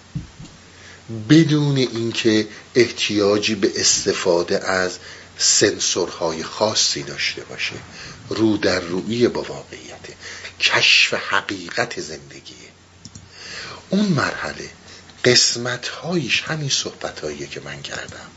از زبان مولانا و عرفای دیگرمون توضیحاتی که دادم تا اونجایی که می‌تونه و توضیحاتی که بعد از این انشالله خواهم داد.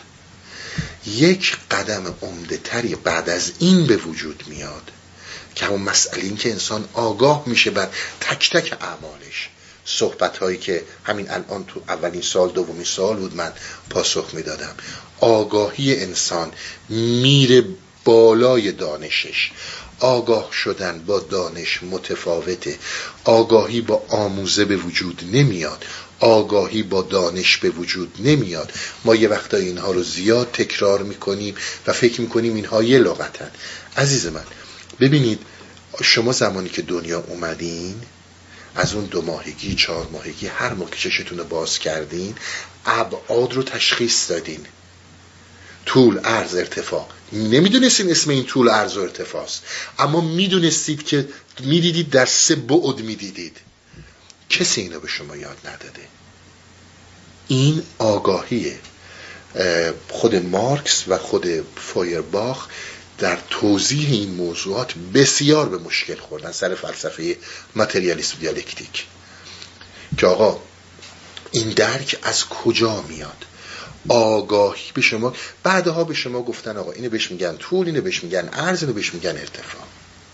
درسته؟ شما توان درکی رو دارید بدون آموزه ها شما زمانی که گرسنتون باشه از زمان توف منظورم نوزادی تا زمانی که نمی‌تونید حرف بزنید گرسنگی رو با جیغ داد گریه منتقل می‌کنید.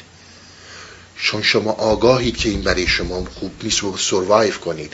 مرگ و نمی‌دونید چیه اما می‌دونید به این نیاز دارید. به این میگن آگاهی.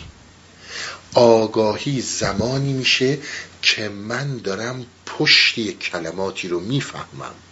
آگاهی زمانی میشه که من پشت یک عملکردهایی رو می‌بینم. آگاهی زمانیه که من به یک ثروتی رسیدم. الان امروز لطم برد. به جای خوشحال شدن آگاه میشم بر مسئولیتم. حالا خوشحالی هم هست اما می‌دونم که باید یک مسئولیت بزرگی پشت این خیلی چیزها خوابیده خوشبختی بدبختی نابودی هزار جور مشکلات و در عین حال خیلی خیرات. آگاهانه باید با این برخورد کنم. شما فکر نکنید دانش کمک می‌کنه. بذارید چون صحبت رو مطرح کردیم منم صحبتم به اینجاها رسید. در این قاره آمریکا نورت امریکا 75 درصد 85 درصد کسانی که لوتو بردن بعد از پنج سال ورشکست شدن. آمار خودشون میگه. من رجیبم در نمیارم. پنجاه میلیون شست میلیون چل میلیون دیویس میلیون بردن بعد از پنج سال اینا ورشکست شدن. هفتاد پنج هشتاد پنج درصد. فکر می‌کنید چی بوده؟ فکر می‌کنید رفتن تو قمارخونه ها باختن؟ یا فکر می‌کنی رفتن توی مثلا خرج الکل و مواد مخدر کردن باختن؟ نه. این فاینانشال ادوایزرها این کسانی هستن که تو به علوم اقتصادی بلدن و راهنمایی می‌کنن. مشاورین مالی. فارسیشی میشه. مشاورین مالی. پدری از اینا در آوردن با اون دانشاشون که اینا رو به بدبختی انداختن. شما فکر نکنید اینا رو این چیزا به این برده؟ بزرگترین دشمنشون همین مشاورین مالی بودن. تا حرف بزنی فوری میگه آقا نه شما باید بری یاد بگیری. یاد گرفتن خوبه. به شرط اینکه آگاه باشی. بابا جان یارو با دو تا دکترا اونجا نشسته شغلش همینه که تو پولتو بری اونجا این پولتو بخوره و سیستم رو بده بخوره. تو وقتی به این آگاه نیستی فکر می‌کنی رفتی پیش امام زمان حسنت کلا میره. اینا رو بهش میگن آگاهی. این مشاور مالی که داره ساعتی اونقدر از تو پول می‌گیره فقط اونجا نشسته که پول تو رو ببره بالا. چون اون کسی که پولش رو می‌برن بالا کسی که از زمین شروع کرده هزار جورم از این سوادش آگاهیش بالاتره و این آقای با سواد و دکتر برده زیر دست این آدم آگاهه. نه منی که بر اثر تصادف به پول رسیدم. اینا با هم خیلی فرق می‌کنه. اینا رو بهش میگن آگاه بودن. وقتی این آگاهی رو داشتی وقتی که نمیگی بس با چی کار کنم راهش رو پیدا می‌کنی. توجه کردین؟ راهش رو پیدا می‌کنی. راهش رو خودت پیدا می‌کنی. پس مرحله دوم آگاهیه. آگاهی فوق العاده مهمه. آگاهی ربطی به سواد نداره. آگاهی ربطی به دانش نداره.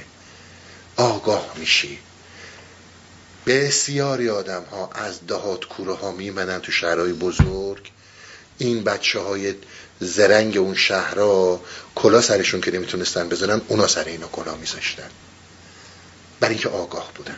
هر کدوم که ساده بودن کلا سرشون می‌رفت. این مرحله دومه. مرحله دیگه ای وجود داره که به این مرحله میگن رهایی که رهایی بحث فوق العاده مهمیه در عرفان ما که انسان با اقیانوس وجود خودش آشنا میشه. مراحل متفاوتی داره. مراحل زیادی رو داره که تمام این جریان رو بهش میگن خودشناسی. ما به یک قسمتش پرداختیم.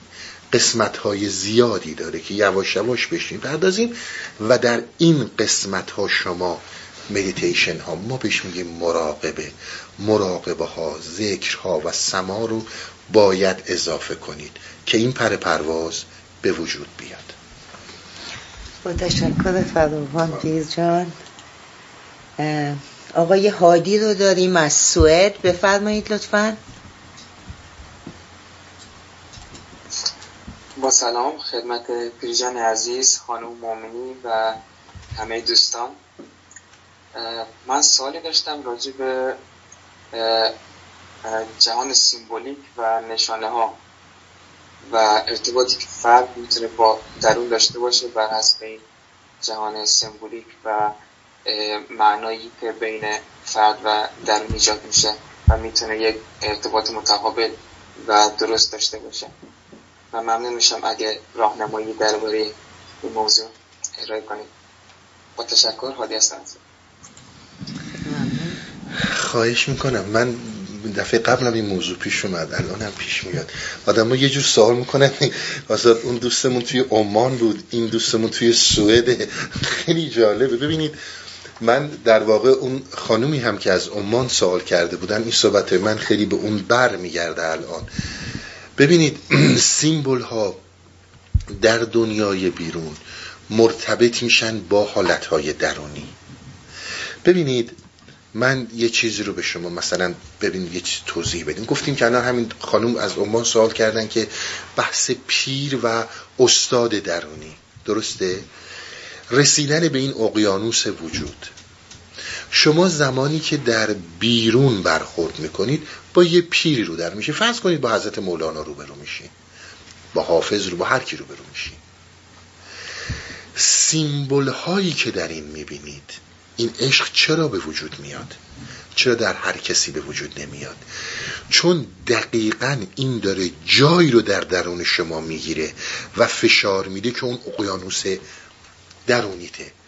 اون اقیانوس درونیت اون دنیای بیکرانه ای که در وجودت هست در یک سیمبل جسم در یک سیمبل انظاهر انسان داره شکل می‌گیره. این یه آدمه. اما سیمبولی از اون درون خودت از اون اقیانوس وجودت این یه آدمه. اقیانوس وجودی خودش هم شکوفا شده. اما داری شما اون اقیانوس رو در این سیمبل می‌بینی. جهانی رو داری در وجود اون می‌بینی. این سیمبل اون درونته. به همین خاطر می‌بینی عشق به وجود میاد می‌بینی حرکت به وجود میاد چون این دقیقا سیمبل همون درونه که الان در جسم بیرون داری میبینیش. می‌بینی که اصلا سر تا پا عشقی. اصلا وجودت با وجود این یکیه. این هم باز از اون مسائل بنیادیه. این حال که به وجود میاد با شرایطی که انسان داره این سیمبول ها رو بیرون می‌بینه. حالا ما مثلا دارم میگم سیمبول های بیرونی صحبت می‌کنیم. ما میاییم از نور صحبت می‌کنیم. نور درونی. سیمبل بیرونیش روشناییه که می‌بینیم. پرتویه که از نور داره میاد. بسیار از این چیزها ما در درون می‌بینیم. در درون ما وجود داره. که نموده ها و سیمبل هاش رو در دنیای بیرون داریم می‌بینیم. اینا خیلی مسئله مهمیه. و هر کدوم از اینا که به اون اشاره می‌کنن یه حالی رو در ما تغییر میدن. هر کدوم از این سیمبل ها که یک اشاره به اون حالت های درونی می‌کنن درون ما رو تغییر میدن. یعنی تحول به وجود میارن. تحول به وجود میارن. این مسئله که باید خیلی بهش توجه داشته باشیم. سیمبل هایی رو که در بیرون می‌بینیم و برامون میستری میشن. نمی‌تونیم رابطش رو با درون کشف کنیم. اما می‌دونیم ارتباطی وجود داره. می‌دونیم ارتباطی بین این سیمبل بیرونی و درونی وجود داشته. اما کجاست؟ کلیک نمی‌کنه. برامون روشن نیست که کجاست. دیگه از مسائلی که به ارتباطات مسائل چون اون که در درون ماست انعکاسی داره به بیرون. و بیرون خیلی جاها به اون اشاره می‌کنه. اگر انسانهایی واقعا دارای یک وجود می‌بینید جهنمی هستن هر اونچه که در کنارشون آتشه انعکاس پیدا می‌کنه. درون انسان به بیرون انعکاس پیدا می‌کنه. ولی وقتی که میاد بیرون یک شکل دیگه ای می‌گیره. ببینید عرفای ما به این موضوع خیلی اشاره کردن. یه دفعه من اشاره کردم. به موقعش اینا رو دونه به دونه باز. تا اونجایی که گفتن خودشون توضیح دادن. میگه هر چیز یک سیمبل بیرونیه. از درونت. فقط باید بتونی درست بخونی. خوک. این معنی رو داره. یک سیمبل یک باستابی از درونته که داره بیرون خودشو نشون میده. اسب این سیمبله این رو داره بیرون نشون میده. و هر چیز دیگه ای که داری بیرون می‌بینی انعکاسی از درون خودته. فقط برای بعضی ها بعضی چیزها برات روشن سیمبل بعضی چیزها برات روشن نیست که این عارف حالا مولاناست یا هر کسی دیگه ای برات باز می‌کنه که این سیمبل چه ارتباطی با درونت داره. دارم روشن کرده باشم. خیلی ممنون. با تشکر فراوان. خانم آزیتا رو داریم از آلمان. بفرمایید لطفا. با عرض سلام و احترام خدمت دوستان و پیرجان بزرگوار. سوال من این هستش که دنبال اینم. اون چه چیزی هستش در درون آدم؟ اون پوسته خشن که نمی‌ذاره؟ از اون پیله خودمون جدا بشیم و مثل اون پروانه باشیم. یعنی فکر می‌کنم آیا ضعف اراده است؟ این چه نیروی درونی واقعا است که گاهی باعث میشه که انقدر آشوب باشه و خشونت درون آدم هست که واقعا کلافه کننده است. دوست دارم اینو واقعا بفهمم این نیرو چیه. حالا نمی‌دونم سوالم چقدر می‌تونه درست باشه. بله. بله متوجه شدن خیلی هم ممنون. بله ببینید این فرمایشی که شما دارین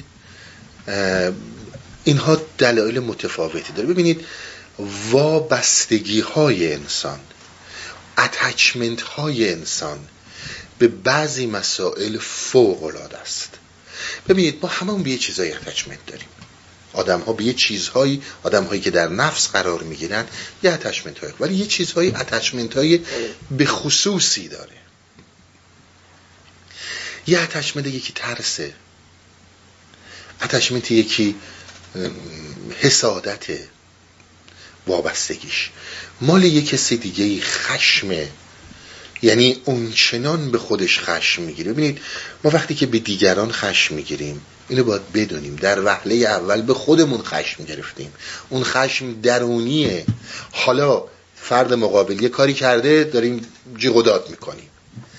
این خشم یک حرکت درونیه. ما باید همه این صحبت های ما یک پارچه ببینید؟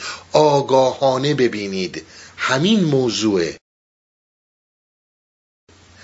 باز برمیگردم به شعر مولانا. حتی شعر یادم نیست. ولی توی فکر می‌کنم داستان های پادشاه و کنیز یا اینا بود. من اینو خوندم. میگه شما ببین یه خاری میره زیر پات. وقتی این خار میره زیر پات می‌خوای درش بیاری اول میای با دهن با انگشت ترش می‌کنی. بعد یه سوزن ور میداری. یواش یواش می‌زنی تا این خار بیاد بیرون. بعد میگه خار دل را گر بدیدی هر خسی کی قمان را راه بودی بر کسی. قمانی قمی به کسی نمی اومد در کجا میشه اینها رو دید؟ در یک پارچه دیدن و آگاه بودن بر عمل کردها. کردار نیک. عمل نیکو به قول بودا یا به قول زرتشت. در کردار نیک تو می‌بینی. یعنی من نگاه می‌کنم می‌بینم نه. من خشمم اونجور نیست. نگاه می‌کنم می‌بینم یک پارچه. تمام صحبت هایی که تا حالا کردم. می‌بینید که نه مثلا حسادت هم نیست. من موضوع ترسه. من خیلی ترسوام. اون جایی که همونجور که شما گفتین این پیله مکرم ابریشم می‌خواد تبدیل بشه به پروانه. این دم پروانه پای پروانه یه جایی گیر کرده و نمی‌تونه بپره. و ببینید ما در وحله اول باید با خودمون صادق باشیم. برای چی این همین گفتیم؟ دروغ گفتی دروغ گفتی. حالا اینکه ما میگیم بحثمون سر دروغ گفتن فقط نیست. من دارم می‌دونم آقا من حسودم آقا من خیلی تمام. من خیلی ترسوام من خیلی این رو فرد خودش پیدا می‌کنه. یعنی با راهنمایی هایی که از پیر می‌گیره در کلیت. یعنی بهش میده یک سرمشق رو و میگه ببین حالا اون سرمشق یک جای با دعوایی که باش می‌کنه با محبتی که باش می‌کنه با کاری که باهاش می‌کنه این کار بهش میده. که ببین ببینید من یه مثالی براتون بزنم. در زمان ابو سعید ابوالخیر فردی آقا من سی سال پیش تو نشستم هیچی نشدم. آقا جون تا نری یه مقدار جیگربند دل و جیگر موقع شغلای پایینی بود. توی تشت تو سرت نذاری. از اول بازار نری آخر بازار هیچ اتفاقی برات نمیفته. یا آقا من با این مقامم من چی چی امین و تجار فلانم. تش بزنم سرم مثل این چیزا. میگه هر قاعدش هم یا آبرون میره میگه به جهنم که میره. برو. خلاص این فرد می‌کنه و میره. وقتی برمیگرده ابو سعید میگه چند نفر شناختنت میگه هیشکی یه بابا اون لباس است اون ریش و عطر و اتکلون است همه میشنستن میگن سلام آقا وقتی لباس تو کردی مثل عمله ها اصلا فکر نمی تو اون باشی. این احترام اون جایی بود که نمیذاشت تو بپری. این آبرو جایی بود که نمیذاشت تو بپری. رفتی اومدی دیدی چی نیست. اینها اون آگاهی کاملیه که باید داشت و تسلیمی که خیلی جاها پیرت بزرگتون استادتون هر جا که هستین درت می‌بینه. یه جاهایی میفرستتت به یه سمتی که میگه بابا من میترسم بابا اون داره میفرستت که بترسی. میگه آخه آبرون میره اون داره میفرستت که آبرود بره. که با این موضوعات رو در روشین این اونجاهاییه که انسان رهایی ها رو پیدا می‌کنه. توجه یا جاهایی که حتی روش های متفاوتی که به کار میره. آگاهی سالک و دیدگاه پیر. بله. با تشکر. پرسشگر بعدی خانم زهرا هستن از اصفهان. بفرمایید. سلام وقتتون سوالی که در مورد دیدگاه عارف هست نسبت به مسائل دنیا چون توی صحبت ها پیرجان یعنی که کسی که احساس تعلق مسائل دنیا حالا می‌خوام ببینم کسی که به عالم ممکنه هیچ وقت به فرض کنید یک بزرگ بشه یک فیزیکدان بشه و اصلا حالتی از یک عارف هست برای مرسی. من اگر که ببینید الان شما فرمودید که یک عارف اونطور که قبلا گفته شده یک عارف تعلق به تعلقات دنیا یعنی به دنیا تعلقاتی نداره. بعد سوال فیلسوف و دانشمند اینجا من متوجه نشدم. بعد سوالم این بود. حالا آیا این راه معناگان و ممکنه که علم و دانش هم پیشرفت بکنه. و اصولا نگاه یک عارف علم و تکنولوژی چیه؟ آیا از نه من ضرورتی داره ضرورتی داره نه؟ خیلی هم ممنون. بله بله من متوجه شدم. ببینید شما به یک موضوعی توجه داشته باشید. ما, ما فکر می‌کنیم که اگر تعلقات به دنیا نداریم یعنی اینکه میریم یه گوشه میشینیم با دنیا هیچ کاری نداریم. این همه چیزهایی که شما از نوشته هایی رو که از عرفای ما می‌بینید برای این نبوده که به هیچ چیز دنیا نظر نداشتن یعنی می‌گفتن آقا اصلا ول کن برو بشین توی گوشه ای کاری با یا سرت به زندگی خودت باشه هیچ حرکتی رو در میان مردم نکن. اصلا مسئله این نیست. ببینید مسئله سر اینه که اتفاقا در این جور جاها شما شایسته سالاری رو می‌بینید. شایسته سالاری یعنی چی؟ این مهمترین نکته های عرفانیه که آقا جون تا ما زمانی که از نفس نیاییم بیرون این اتفاقا نمیفته یعنی چی؟ یعنی من الان توی نفسم من الان توی تعلقات دنیام شاهم رئیس جمهورم هر چی هستم مقام دارم پستی که مردم دارن دارن من دارن دارن میدن. خب بعد از من پسرم باید باشه. آقا پسر تو شایستگی داره؟ نه. من شایستش می‌کنم. آقا این اصلا این ذاتنی هم چیزی رو نداره نه چرا میشه. میام کار می‌خوام بدم شغل می‌خوام بدم میدم به پسر خالم میدم پسرمون میدم به برادرم. چرا بدم به شمای غریبه؟ اینا رو شما توجه کنین. همین دانشگاه مانشگاه هایی که انقدرم برای ما در ایران مهمه. اول کس و کارهای من برن اونجا. یه دکترا بگیرن. بکنمش یه چماق. بگم آقا حالا به هر صورتی که می‌گیرن. میان شما می‌بینید در دانشگاه های نمبر وان جهان دارن با پول و رشوه به خیلی مدرک میدن. چه برسه مال جهان سوم؟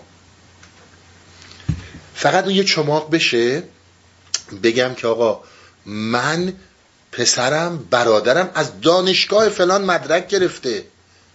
خب پس تو برو کنار بذاری میشنه جای تو این شایسته است. این نفسانیه یا حقانیه؟ ببینید درست پایگاه ما اینجاست. من امروز شما بیایید فردی مثل خود گاندی رو ببینید. راه دوری نریم. مگه گاندی به عنوان یک عارف کم کمک کرد به هند؟ آیا گاندی اومد هر چی کسی که داشت گذاشت سر کار شما تو همین کشورهای اروپایی آمریکایی ببینید رئیس جمهورای ما یارو میاد دامادش پسرش دخترش همه پست و مقام دارن. اینو شایستن؟ شایستگی ها زیر صفرم نیست. فقط روابط عارف کسیه یک پیر یک وارسته کسیه که اگه فرض کنیم چون ما هرگز در جهان زندگی عارفانه رو تجربه بشر نکرده ما زندگی دینی رو تجربه کردیم زندگی سکولار رو تجربه, تجربه کردیم زندگی بدوی رو تجربه کردیم فلسفی رو تجربه کردیم بسیار تجربه کردیم. اما انسان هرگز زندگی عارفانه رو تجربه نکرده. در هیچ کجای دنیا. عزیز من من تعلقی به دنیا ندارم. امروز شایستم این کار از دستم برمیاد. انجام میدم.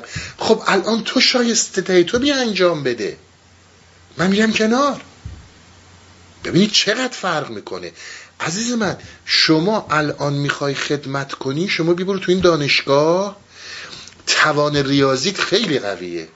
توان شیمیت خیلی قویه. هر چی که داره دیده میشه. پسر من توانش در فلان کار خوبه. باید بره مثلا نه که بخوام به شغلی توهین کنم. خیلی خوبه بقال خوبی میشه. ولی مگه می‌کنه بچه من بره بقال بشه؟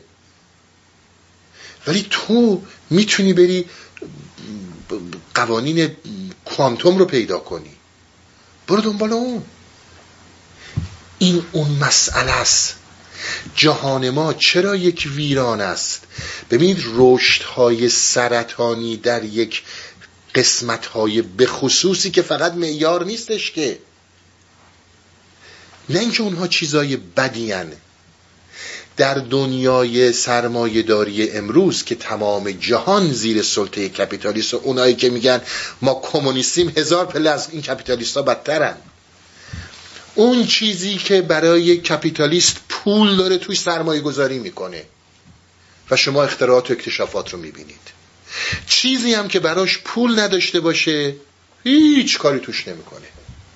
ما میگیم این غلطه. ما میگیم بنیاد علم بر اساس درآمد و پول نباید باشه. آرمانهای از دست رفته رونسانس که به موقع من خیلی مفصل توضیح میدم.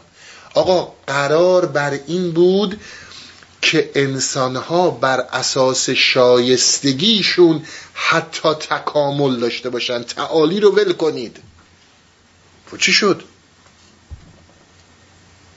هرچی توش پول رشد کنیم. آقا این بیماری ها این ویروس ها هزاران این فقری که آقا داره سازمان ملل با صحبت های من نگیرین. انسان هایی که دارن از گرسنگی میمیرن در روز داره به دوازده هزار نفر می‌رسه. روزی دوازده هزار نفر از گشنگی دارن میمیرن. آقا باید یه فکری بکنیم هی فقط بریم آقا ما موشک فرستادیم مریخ اونم تماما اهدافش کپیتالیستی و پولداری و شیطانی پشتش خوابیده. آقا شوخی نیست روزی دوازده هزار نفر دارن از گشنگی میمیرن. در اینها رو بهش رسیدن بیماری های فرم دیگه نابود شدن طبیعت یه فرم دیگه. بله ما رشدهای تکنولوژی داشتیم اما به چه قیمتی؟ به نابود شدن کل پلنت. به نابود شدن کل محیط زیست. چه جور پیشرفتی بوده؟ آخه من یه پیشرفت کنم با اینکه به مرگم ختم بشه این چه جور پیشرفتیه؟ اینجا می‌بینید زندگی اسپریچوال و عرفان که انقدر دنیای قربنان به چسبیده معنی پیدا می‌کنه. عزیز من اون کسی که شایستگیشو داره بذار تو محیط خودش کار کنه. بدون در نظر گرفتن این که بخوایم ما بیایم پنجاه تا مهندس و دکتر با سواد رو بکنیم زیر دست یه بچه که تازه الان اومده هیچی هم حالیش نیست. چرا؟ چون این بچه منه. و تمام این با ها باید زیر دست این بچه من بچه منه. بعدم احمقانه اسم اینو می‌ذاریم عشق به خانواده. احمقانه اسم اینو می‌ذاریم عشق به خانواده. چجور عشقیه؟ اینا ویرانگره. ما بحثمون اینه. نداشتن تعلق بدین معنی نیست که تو برو پی زندگیت برو یه گوشه بشین هی ذکر بگیر انشالله وصل میشی به خدا. ما ابدا همچون حرفی رو نمی‌زنیم. فراموش نکنید. مشکل اینجاست. یعنی اینکه من یاد می‌گیرم که عزیز من وقتی در این پست ارزش دارم که شایستشم وقتی هم شایستگی کسی بالاتر اون بیاد بکنه. از اونم اون بالاتر اومد اون بیاد بکنه. اینها آرمانهای رونسانس بود که به وسیله کپیتالیسم و کمود سوسیالیسم دزدیده شد که من به موقع از تاریخی مطرح خواهم کرد. اصلا قرار نبود داستان اینا باشه اینجاست شما می‌بینید چقدر مسئله عرفان مهمه. چقدر مسئله مولانا و مسئله تعالی درونی مهمه. ولی میشه همین جندی که شما امروز تو این دنیا دارید می‌بینید. هر چی انسان نالایق سر کاره. و آدم ها از اون موضوع ها پوچتر شدن. شما ببینید در من در کشور غربی دارم میگم ها. حالا اصلا جهان سوم که دیگه فی امان الله ول کنین. آقا جان معیار مردم مردم در سقوط روانی هستن که معیار برای رئیس جمهور تیپ و قیافشه. آخه دیگه سقوط چه معنی داره؟ اندازه وزنشه و قدشه نوع چه می‌دونم موهایی که کاشته. آقا اصلا کسی نگاه نمی‌کنه این تو چیه؟ همه فقط دارن شده ظاهربین. خب این بدبختیه که محصول این پیشرفت فلسفه و تکنولوژی قرن 20 و 21 بوده. شما بگردین در سرتاسر جهان ده تا رهبر لایق پیدا کنید بگردین پیدا کنید این پیدا می... که واقعا شایسته اونجایی هستن که نشستن. اصلا نمی‌تونیم. اصلا نداریم. کسانی که لیاقت دارن و شایستگی دارن به سمت دیگه به سمت انزوا رونده میشن. اونهایی که ارتباط دارن و رابطه دارن و connection دارن اونا میان بالا. همه جای دنیا همین گنده. هیچ فرق. به قول اینا یه در انگلیسی حرفی می‌زنن میگن is matter of who you know not what you know. تو کیو می‌شناسی؟ پارتیت کیه؟ آقا جان این غلطه لعنت به اون کسی که به این بگه محبت خانوادگی. من بچم شایسته نیست اما میذارمش یه جایی که 20 تا دکتر بیان بهش بگن سلام قربان. خب این درسته؟ حالا شما فرض کنید چهار تا پیشرفت تکنولوژی هم توش داریم ولی به چه قیمتی تموم شده؟ اصلا طرف چه می‌فهمه؟ داره تو دنیا چه می‌کنه؟ پس من صحبتمو کوتاه کنم. حرف ما اینه که تعالی در عرفان به معنی عدم تکنولوژی عدم پیشرفت در مسائل مادی هیچ کدوم از اینها نیست.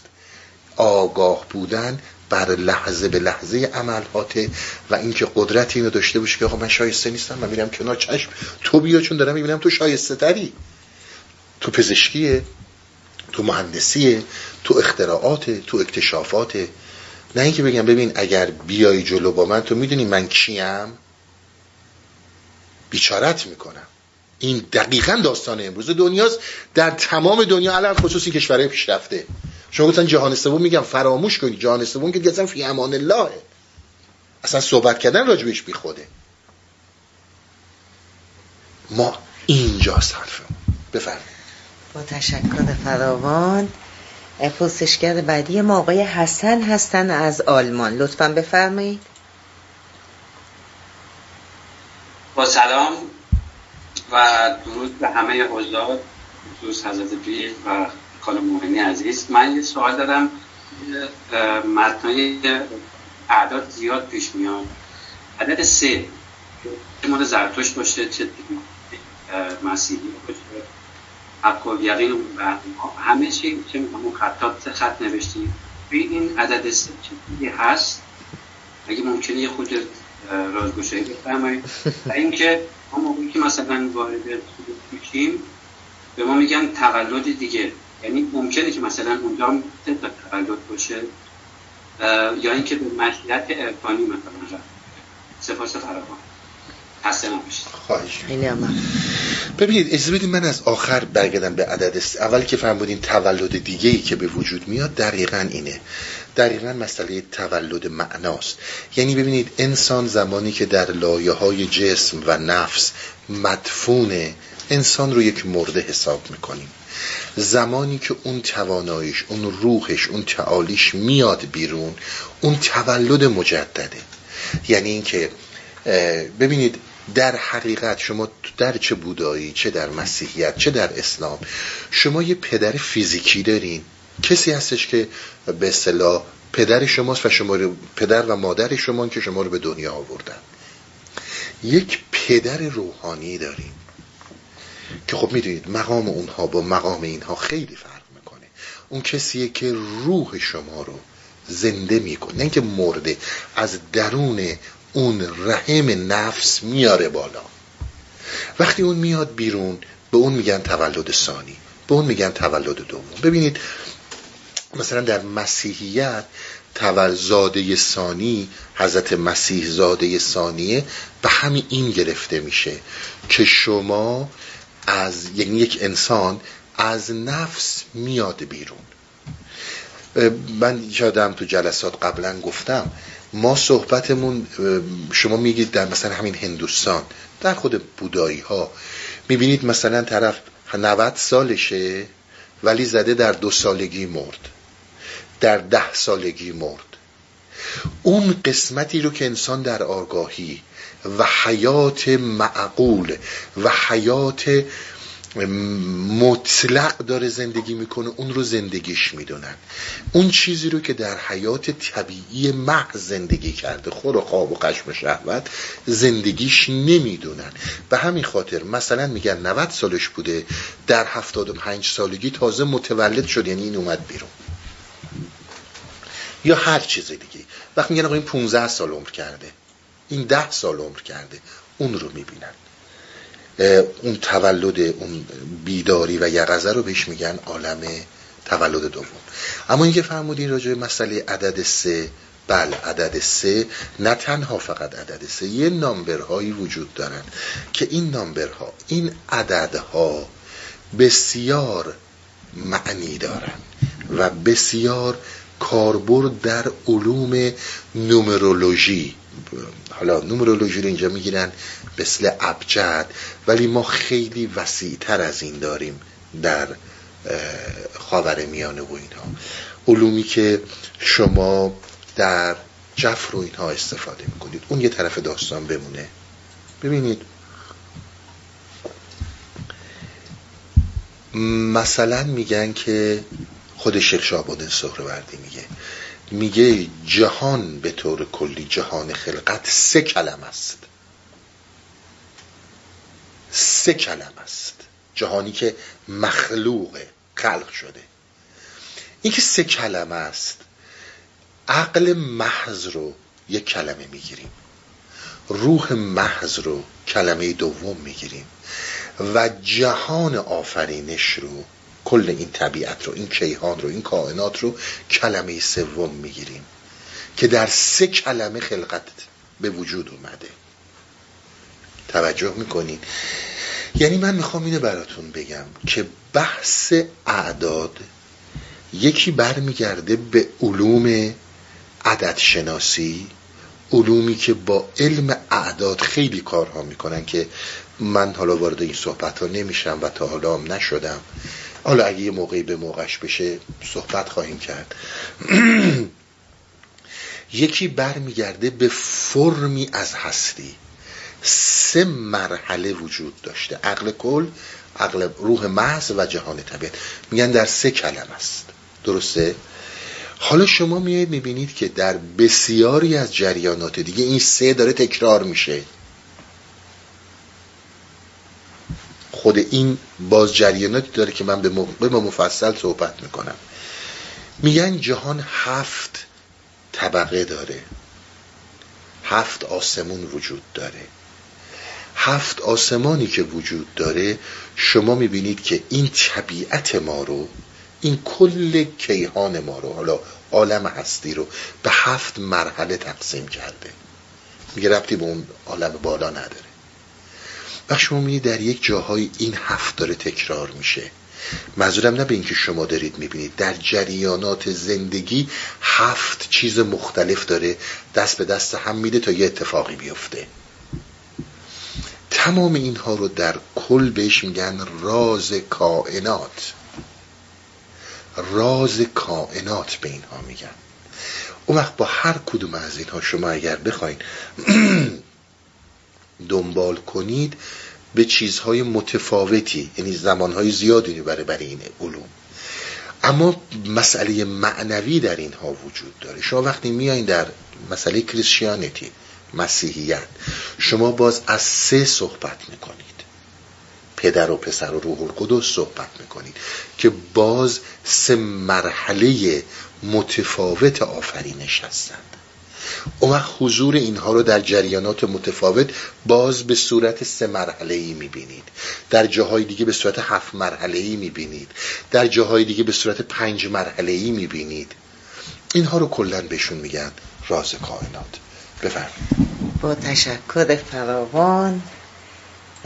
ما عزیزی رو داریم خانم مژگان از تهران هستند بفرمایید.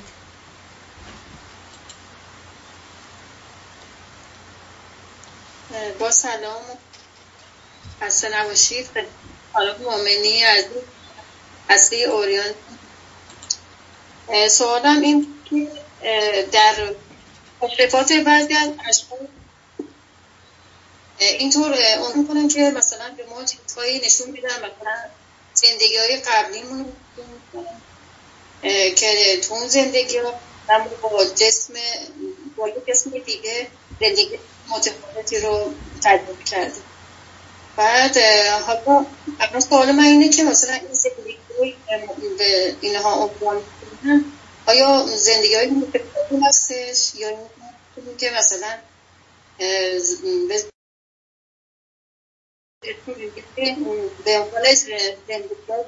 های این سوال من بودش که ببینم این واقعا به این صورت هستش که مثلا زندگی ما زندگی متفاوت می‌کنیم در بهشون میدن یا نه. ممنون خیلی مشکر از احمدون خیلی هم ممنون. من درست سال متشتم که زندگی های گذشته نشون میدن ارواحی که اومدن این زندگی هایی که داشتن یا دنیاهای موازی هست سوالی. بله متوجه شدم. چون صدای مقداری هی میره و میاد. بله به خاطر اینترنت. ببینید من یه نکته رو خدمتتون میگم. مسئله دنیاهای موازی. این پارالل ورد که ازش ما صحبت می‌کنیم در جهان امروز از تئوری هایی که جدیدن مطرح شده. قبلا خیلی این تئوری ضعیف بود که شما می‌دونید جهانهایی در موازات ما وجود دارن اینا بر اساس تئوری بیگ بنگ معنی پیدا می‌کنه. ببینید من حالا دارم اصطلاحا میگم که شما به این نکته توجه داشته باشید. وقتی که میگن اون ذره در زمان بیگ بنگ انفجار صورت گرفت اونجا می‌دونید زمان وجود نداره. اما وقتی ما می‌خوایم یه طوری بکنیم که ذهن بفهمه میگه سه تریلیونیوم ثانیه یک انفجاری صورت گرفت. ولی زمان مطلقا اونجا وجود نداره. این فقط برای درکه اون وقت بعد میاید در سه ثانیه بعد اینم باز برای درکه. برای ذهن انفجار بعدی صورت می‌گیره که یواش یواش creation و آفرینش به وجود میاد. درسته؟ خب در عین حال همین این موضوع اتفاق میفته به شکلهایی دیگه. حالا مثلا من دارم میگم اگر این انفجار در سه تریلیونیوم ثانیه انجام گرفت در دو تریلیونیوم ثانیه انجام گرفت. اون سه ثانیه بعدی می‌شد پنج ثانیه یا می‌شد دو ثانیه یا حالا هرچی شاید من شما امروز چیزی به نام پدیده مرگ نداشتیم. شاید ما چیزی به نام مریضی و ویروس نداشتیم. شاید انسان ها بال داشتن. هزار جور می‌تونست این شکل ها عوض شه. خب در کنار این این اتفاق ها افتاده و جهان های متفاوتی به وجود مدن اینا یه بحثه. این اینکه ما با این جهان ها ارتباط می‌تونیم داشته باشیم یا نمی‌تونیم داشته باشیم.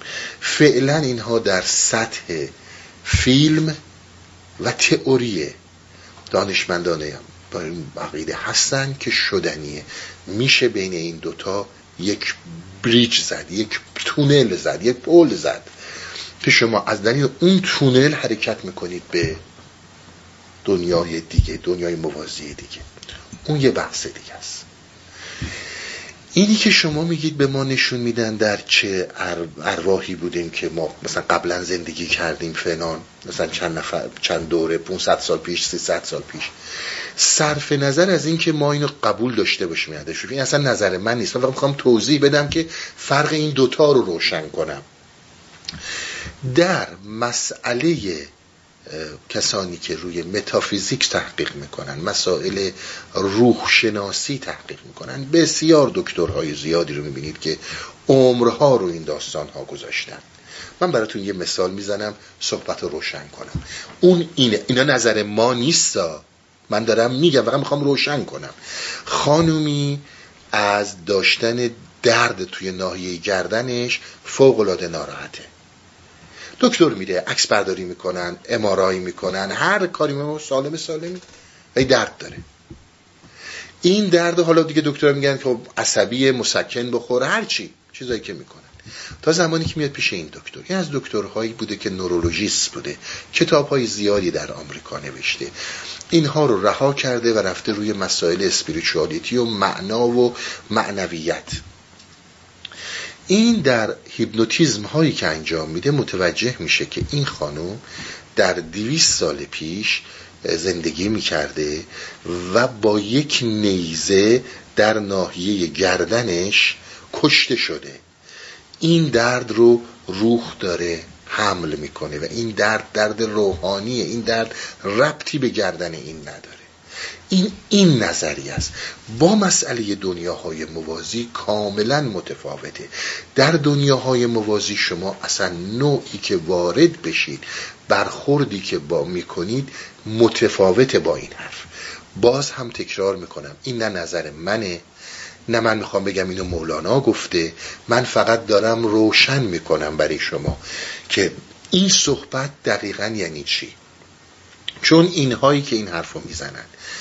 بسیار معتقدن که روحی که انسانی که با زجر میمیره بعضی از دردها رو با خودش حمل می‌کنه و اینها هرگز درمانهای علمی و پزشکی ندارن و باید بر اینها آگاه بشن.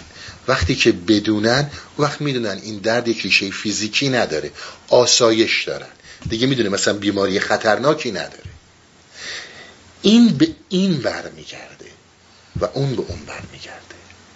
اینکه چقدر این مورد نظر ماست. ببینیم ما از درستی و غلطی صحبت نمی کنیم چقدر اینکه این موضوع مورد تایید عرفان مولوی است و چقدر خود منی که می‌خوام این صحبت رو باز کنم به این صحبت ها رسیدم یا بهش هستم اون یه بحث دیگه ایه اصلا این بحث مورد نظر ما نیست.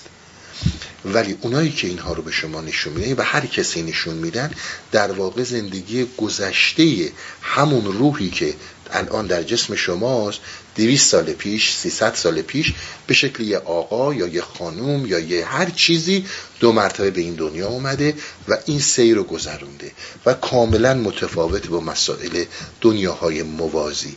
اگر هم کسی می‌خواد اینا رو به هم ربط بده حقیقتش من اطلاعی ندارم.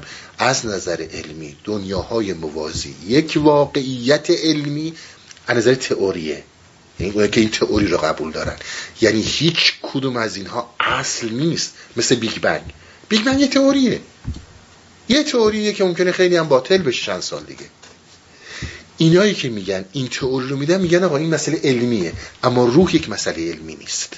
این رو فراموش نکنید. روح یک مسئله علمی نیست. خیلی هم می‌خوان بیان با شبه علم به انسان ها بفهمونن که نه خیلی علم به روح رسیده همش دروغ میگن. اصلا مزخرف میگن. فقط می‌خوان چون علم طرفدار بیشتری امروز داره متقاعد کنن که عقاید ما رو هم علم تایید کرده. روح یک پدیده علمی نیست. اما پارل همین دنیاهای موازی یک تئوری علمیه. حتی روح یک تئوری علمی هم نیست. اینها رو بهش خیلی توجه داشته باشید نذاریم به این راحتی با اسم علم ما رو فرید بدم. بفرمایید. با تشکر فراوان پرسشگر بعدی آقای رضا هستند از تورنتو. بفرمایید لطفا. با درود بر شما پیرجان مومنی عزیز. رضا هستم از در مبحث حیات فرموده که جهان یا آوردگاه پرحقوقایی است که فارغ از رابطه علت و معلولی در یک بینظمی محض در حرکته. و از دل این بینظمی و آشوب و کیاس گاهی منظومه های منظمی به نام حیات شکل می‌گیره که در تخت بند زمان و مکان حبس میشن و قوانین علت درونشون جاری میشه. قوانین علیت فرموده حیات به بیش از یک میلیون شکل در وجودها و نماهای مختلف حتی اشیا حادث میشه و از طریق زایش و باززایش مکرر سیر رشد و نور شدن پی خودش رو طی می‌کنه. در ادامه اشاره کردیم که در این این منظومه منظم حیات در مسیر تکاملش همیشه در جنگ و گریز با عالم آشوب و chaos هست. و بایستی در shield محافظی از خودش protect کنه. و البته در این صحنه کارزار حیات همیشه پیروز میدان بوده. point اینجاست که مکررا تاکید کردین حیات برای کسب و بقای این پیروزی بایستی بر روی پدیده هایی تمرکز کنه که احتمال وقوع کمتری در عالم آشوب و دیزوردر دارد. و البته انسان هم به عنوان عضو کوچکی از این منظومه حیات بایستی همون کاری رو بکنه که حیات می‌کنه.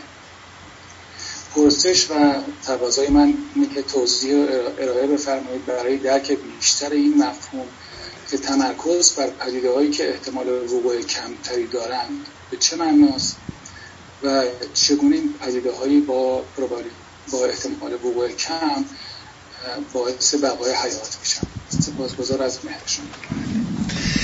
بله دقیقا این صحبت ها من فکر می‌کنم بله این صحبت ها دقیق کلام فرمودین خاطرم هست.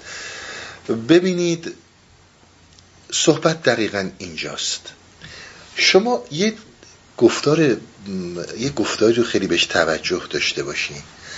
انسان همیشه اونجایی اشتباه می‌کنه که مطمئن اشتباه نمی‌کنه. توجه می‌کنی. یه موضوعاتی وجود داره که بخوایم نخوایم به صورت اتوماتیک ما به اینها توجه داریم. اینها خطرن و ما خطر این نه تنها ما به عنوان انسان تمام موجودیت حیاتی. تمام موجودیت حیاتی. یعنی اینکه حتی از یک گیاه و یک درخت وقتی که جای آب کمه ریشه ها رو هی فرو می‌کنه پایینتر حرکت میده پایینتر که بلکه به آب برسه. ما وقتی که یه آتش رو می‌بینیم فرار می‌کنیم. چون می‌دونیم این برای ما خطر داره. کجا مشکل پیش میاد؟ اونجایی که احتمال وقوعش خیلی کمتره. توجه می‌کنین اونجایی که احتمال وقوعش کمتره انسان به طور کلی کور میشه. ببینید من به یک چیزهایی که ما ببینید اینجوری می‌خوام بگم به انسان به چیزهایی که احتمال وقوعش کمه اصلا کور میشه توجه نمی‌کنه. چیزهایی رو بیشتر می‌بینه که مد نظرشه که اتوماتیک بهش توجه داره به عنوان خطر. حیات شما اگر در, در موجوداتی که حیات محزن مثل حیوانات. حالا بگذاریم مثلا میگم سگ و گربه ها حیوانات خانگی به طور کلی نه فقط سگ و گربه ها که مقدار اخلاق انسانی پیدا کردن تو این دیویست سالی که انسان ها دارن اینا رو نگه میدارن یا حالا بیشتر نگه میدارن کاری ندارم. اینها حیات محزن گوش ها تیزه. صدا از چه می‌دونم فرض کنید یک کیلومتری داره میاد باید تشخیصش بده این چیه. حالا این از یک کیلومتری کجا می‌خواد به این برسه؟ احتمال وقوعش کمه اما بهش توجه می‌کنه. خود پدیده حیات قدرتش رو در این می‌ذاره که چیزهایی که احتمال وقوعشون کمه اونها رو درک کنه. چیزی که احتمال وقوعش زیاده اتوماتیک در حیات قابل دیدنه قابل رفع و رجوع قابل مبارزه است.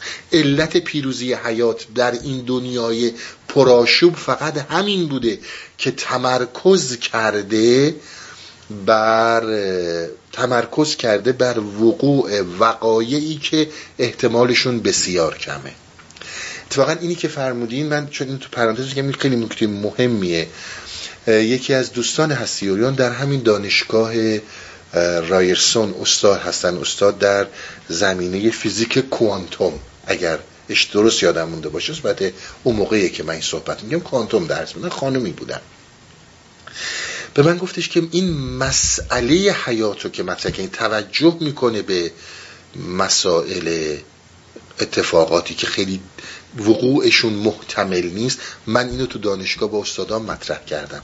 اجازه گفتم مطرح کنید هیچ مسئله اینا صحبتایی که بزرگان ما کردن صحبت من که نیست من از جیب خودم که در نیاوردم که صحبتایی که بزرگان ما کردن.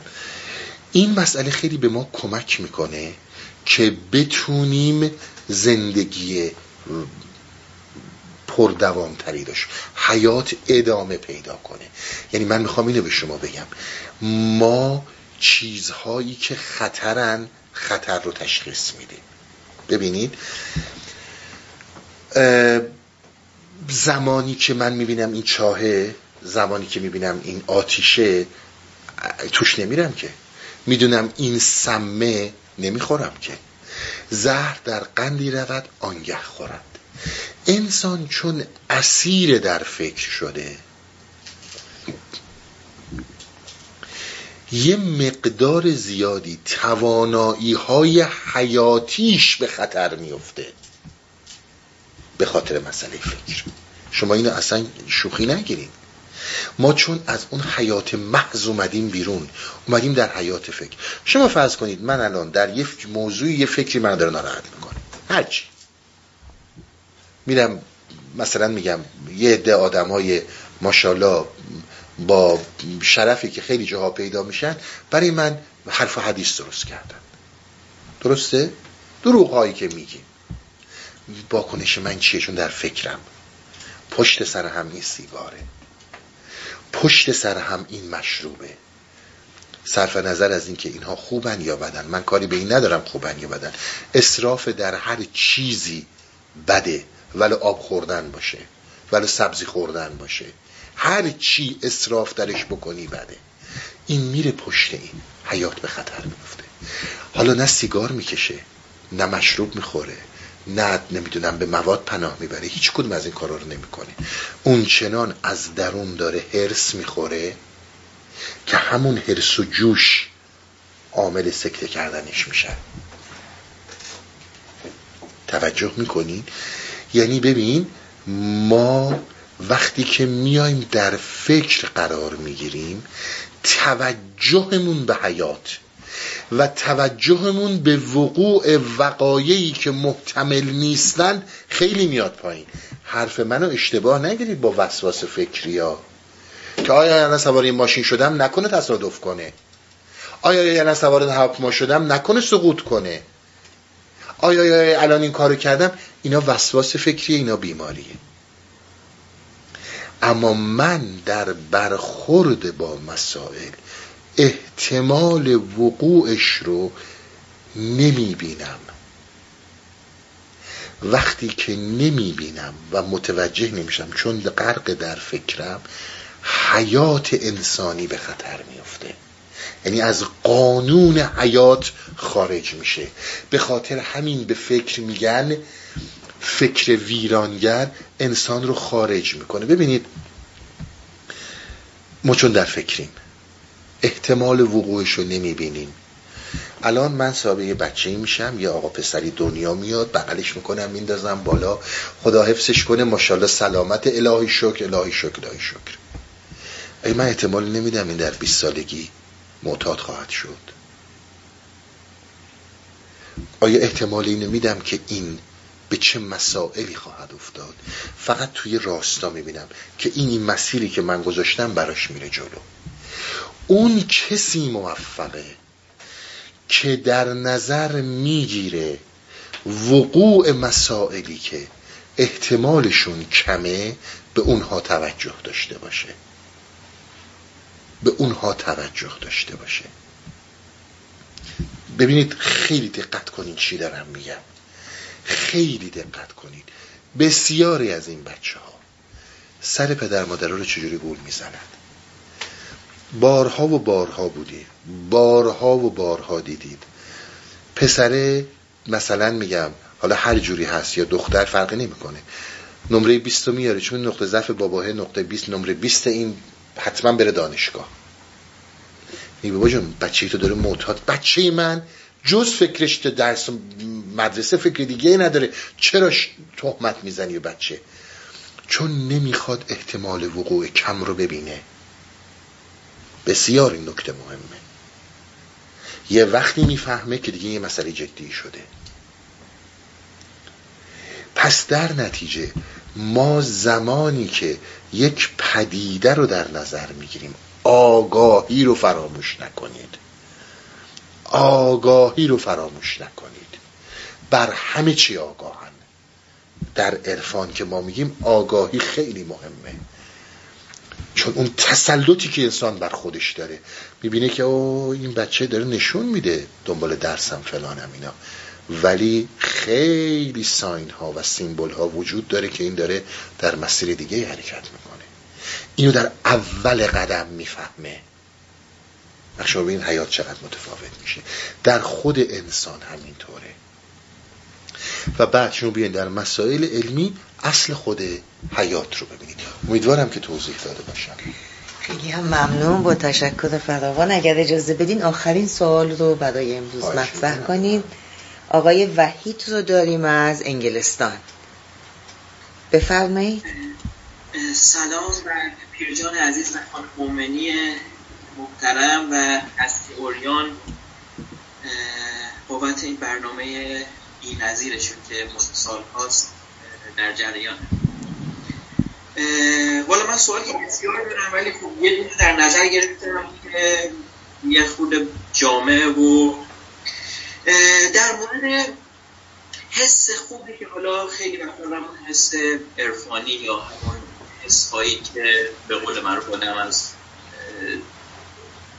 اسیر ذهن خارج میشه. مثلا با دیدن یه ابری درختی و شروع میشه و یه دفعه یک رگباری از تفکرات منفی و حالا بگیم مزاحم و وسواسی یا شیطانی هر اسمی بهش بذاریم. ما مثلا طلب همون لحظه ما ناخواسته اینو می‌بینیم طلبه داره شکل می‌گیره و این رگبار شروع به باریدن میره اولی که چقدر این قضیه طبیعیه من حالا می‌دونم راه خلاصی از یه سری افکار رو خب من هم رومیز هلس هاوسی رو همون مهمونخانه رومی قبلا رو گوش دادم و شنیدم آیا راه فقط این هست طبیعی هست؟ اصلا این برای یک کسی که طی تعلیق کنه و این حملات تفکر آیا همیشه رخ میده یا راهی برای کاهشش به قول معروف وجود داره و رو سما چقدر می‌تونه به این قضیه کمک بکنه و همین این حالت خوش و روحانی و این تیر تفکرات منفی جزئی از بله. هستن و باعث رشد هستن یا نه حالا همون قضیه که این بله. تفکرات آیا جزئی از رنگ شما میفرمودین و باعث رشد خواهد بود یا نه؟ یه پکیج سوال هایی به هم ربط دارن. بله. خیلی هم ممنون. خواهش می‌کنم. شدم دقیقا. بله. ببینید شما صحبت از یک دریافت ها و خوشی های عرفانی می‌کنید. مثلا به قول مثال خودتون در کنار یک درختی جولباری کوهی یک حالی با آدم دست میده که اصلا سرخوشی عرفانی. و بعد ما می‌بینیم که فکرها به ما حمله می‌کنن. ببینید من اینها رو بارها صحبت ها گفتم. وقتی این حالت پیش میاد از کنارش رد شو.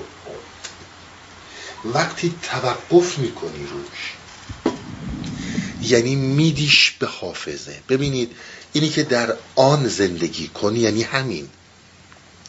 من الان یه حال خیلی خوشی دارم. یک شرایطی برام پیش اومد اصلا یک دریافت بزرگ معنویه. وقتی که روش می ایستم در واقع حافظه می‌خواد دوباره اینو تکرار کنه. جهان آنه. جهان یک آن. شما اینو تجربه کردید و تموم شد. شما هم با این تموم شین. دوباره بهش بر نگردید بلا فاصله نذارید فکر روش بذاره که من مورد قبول خدا قرار گرفتم. من یه آدم استثنایی هستم. شهود هم داره باز میشه. من آدمی هستم که دارم یواش یواش تو معنا تمام اینها زمینه و مقدمه اون رگبار و حمله هایی میشه که شما گفتیم بسیار توجه کنید. یعنی ببینید من در یک آنی برام یک مرحله عرفانی شروع شد. یه اتفاق عرفانی افتاد. هر چی بود. اون آن شروع شد و اون آن تموم شد. من هم با اون تموم شدم. اگر قرارم بر این باشه که بخوام بدمش به حافظه که دوباره میخوادش به به و یا توضیحات فکری بدم. همینایی که گفتم من عارف شدم من شهود برام باز شده من اینم من اونم من اونم.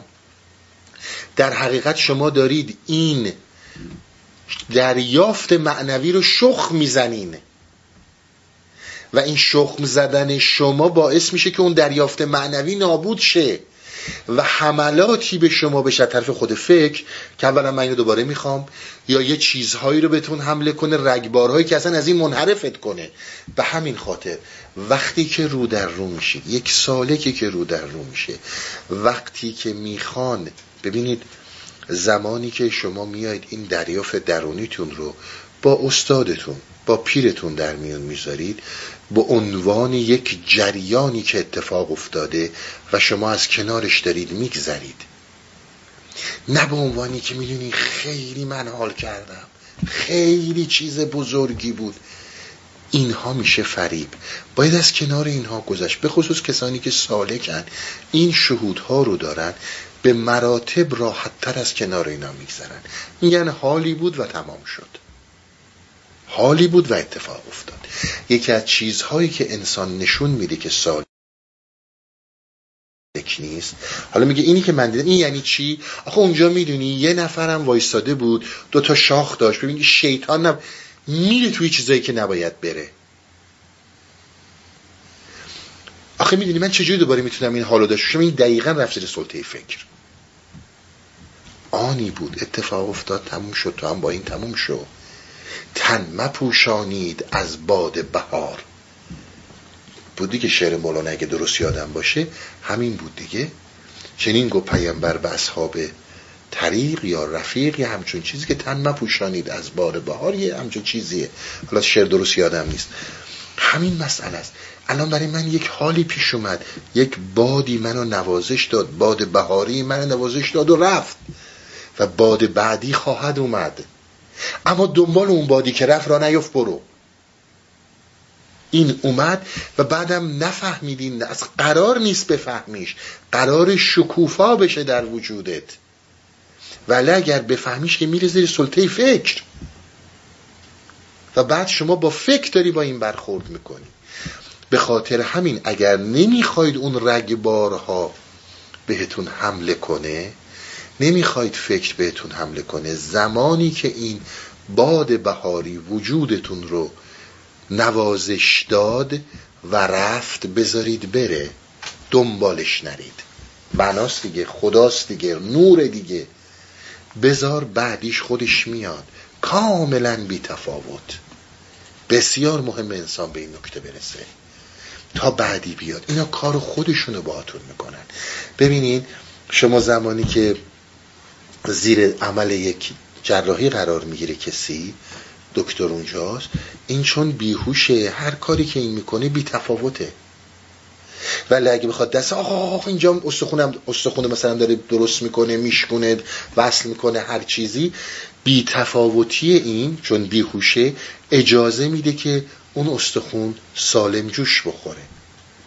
ولی زمانی که هی بخواد بگه حالا اینو برای چی داری میشکنی اون برای چی داره اتفاق میفته؟ آخه این خیلی درد داره. هیچ کاری در دکتر نمی‌تونه بکنه. این بادهای بهاری هم همینن.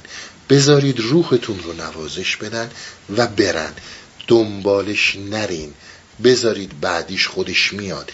نفهمیدیم نفهمیدی. این در وجودت شکوفا میشه نه در فکرت. دارم خواهش می‌کنم. خواهش اگر اجازه بدین جلسه رو پایان بدین. خواهش می‌کنم. ممنون از زحماتتون ممنون از همه دوستانی که تشریف آوردن. به خدا میسپریم همه عزیزان. مسئولیتم کنم. بله دوستان خیلی خوشحال بودم که در خدمتتون بودم. انشالله اونطوری که می‌دونم از دوازده سپتامبر جلسات دوباره تشکیل خواهد شد و هفتگی در خدمتون هستم. تا اینکه ببینیم که به کجا می‌رسیم. همتون رو به خدا میسپرم تا دوازدهم سپتامبر.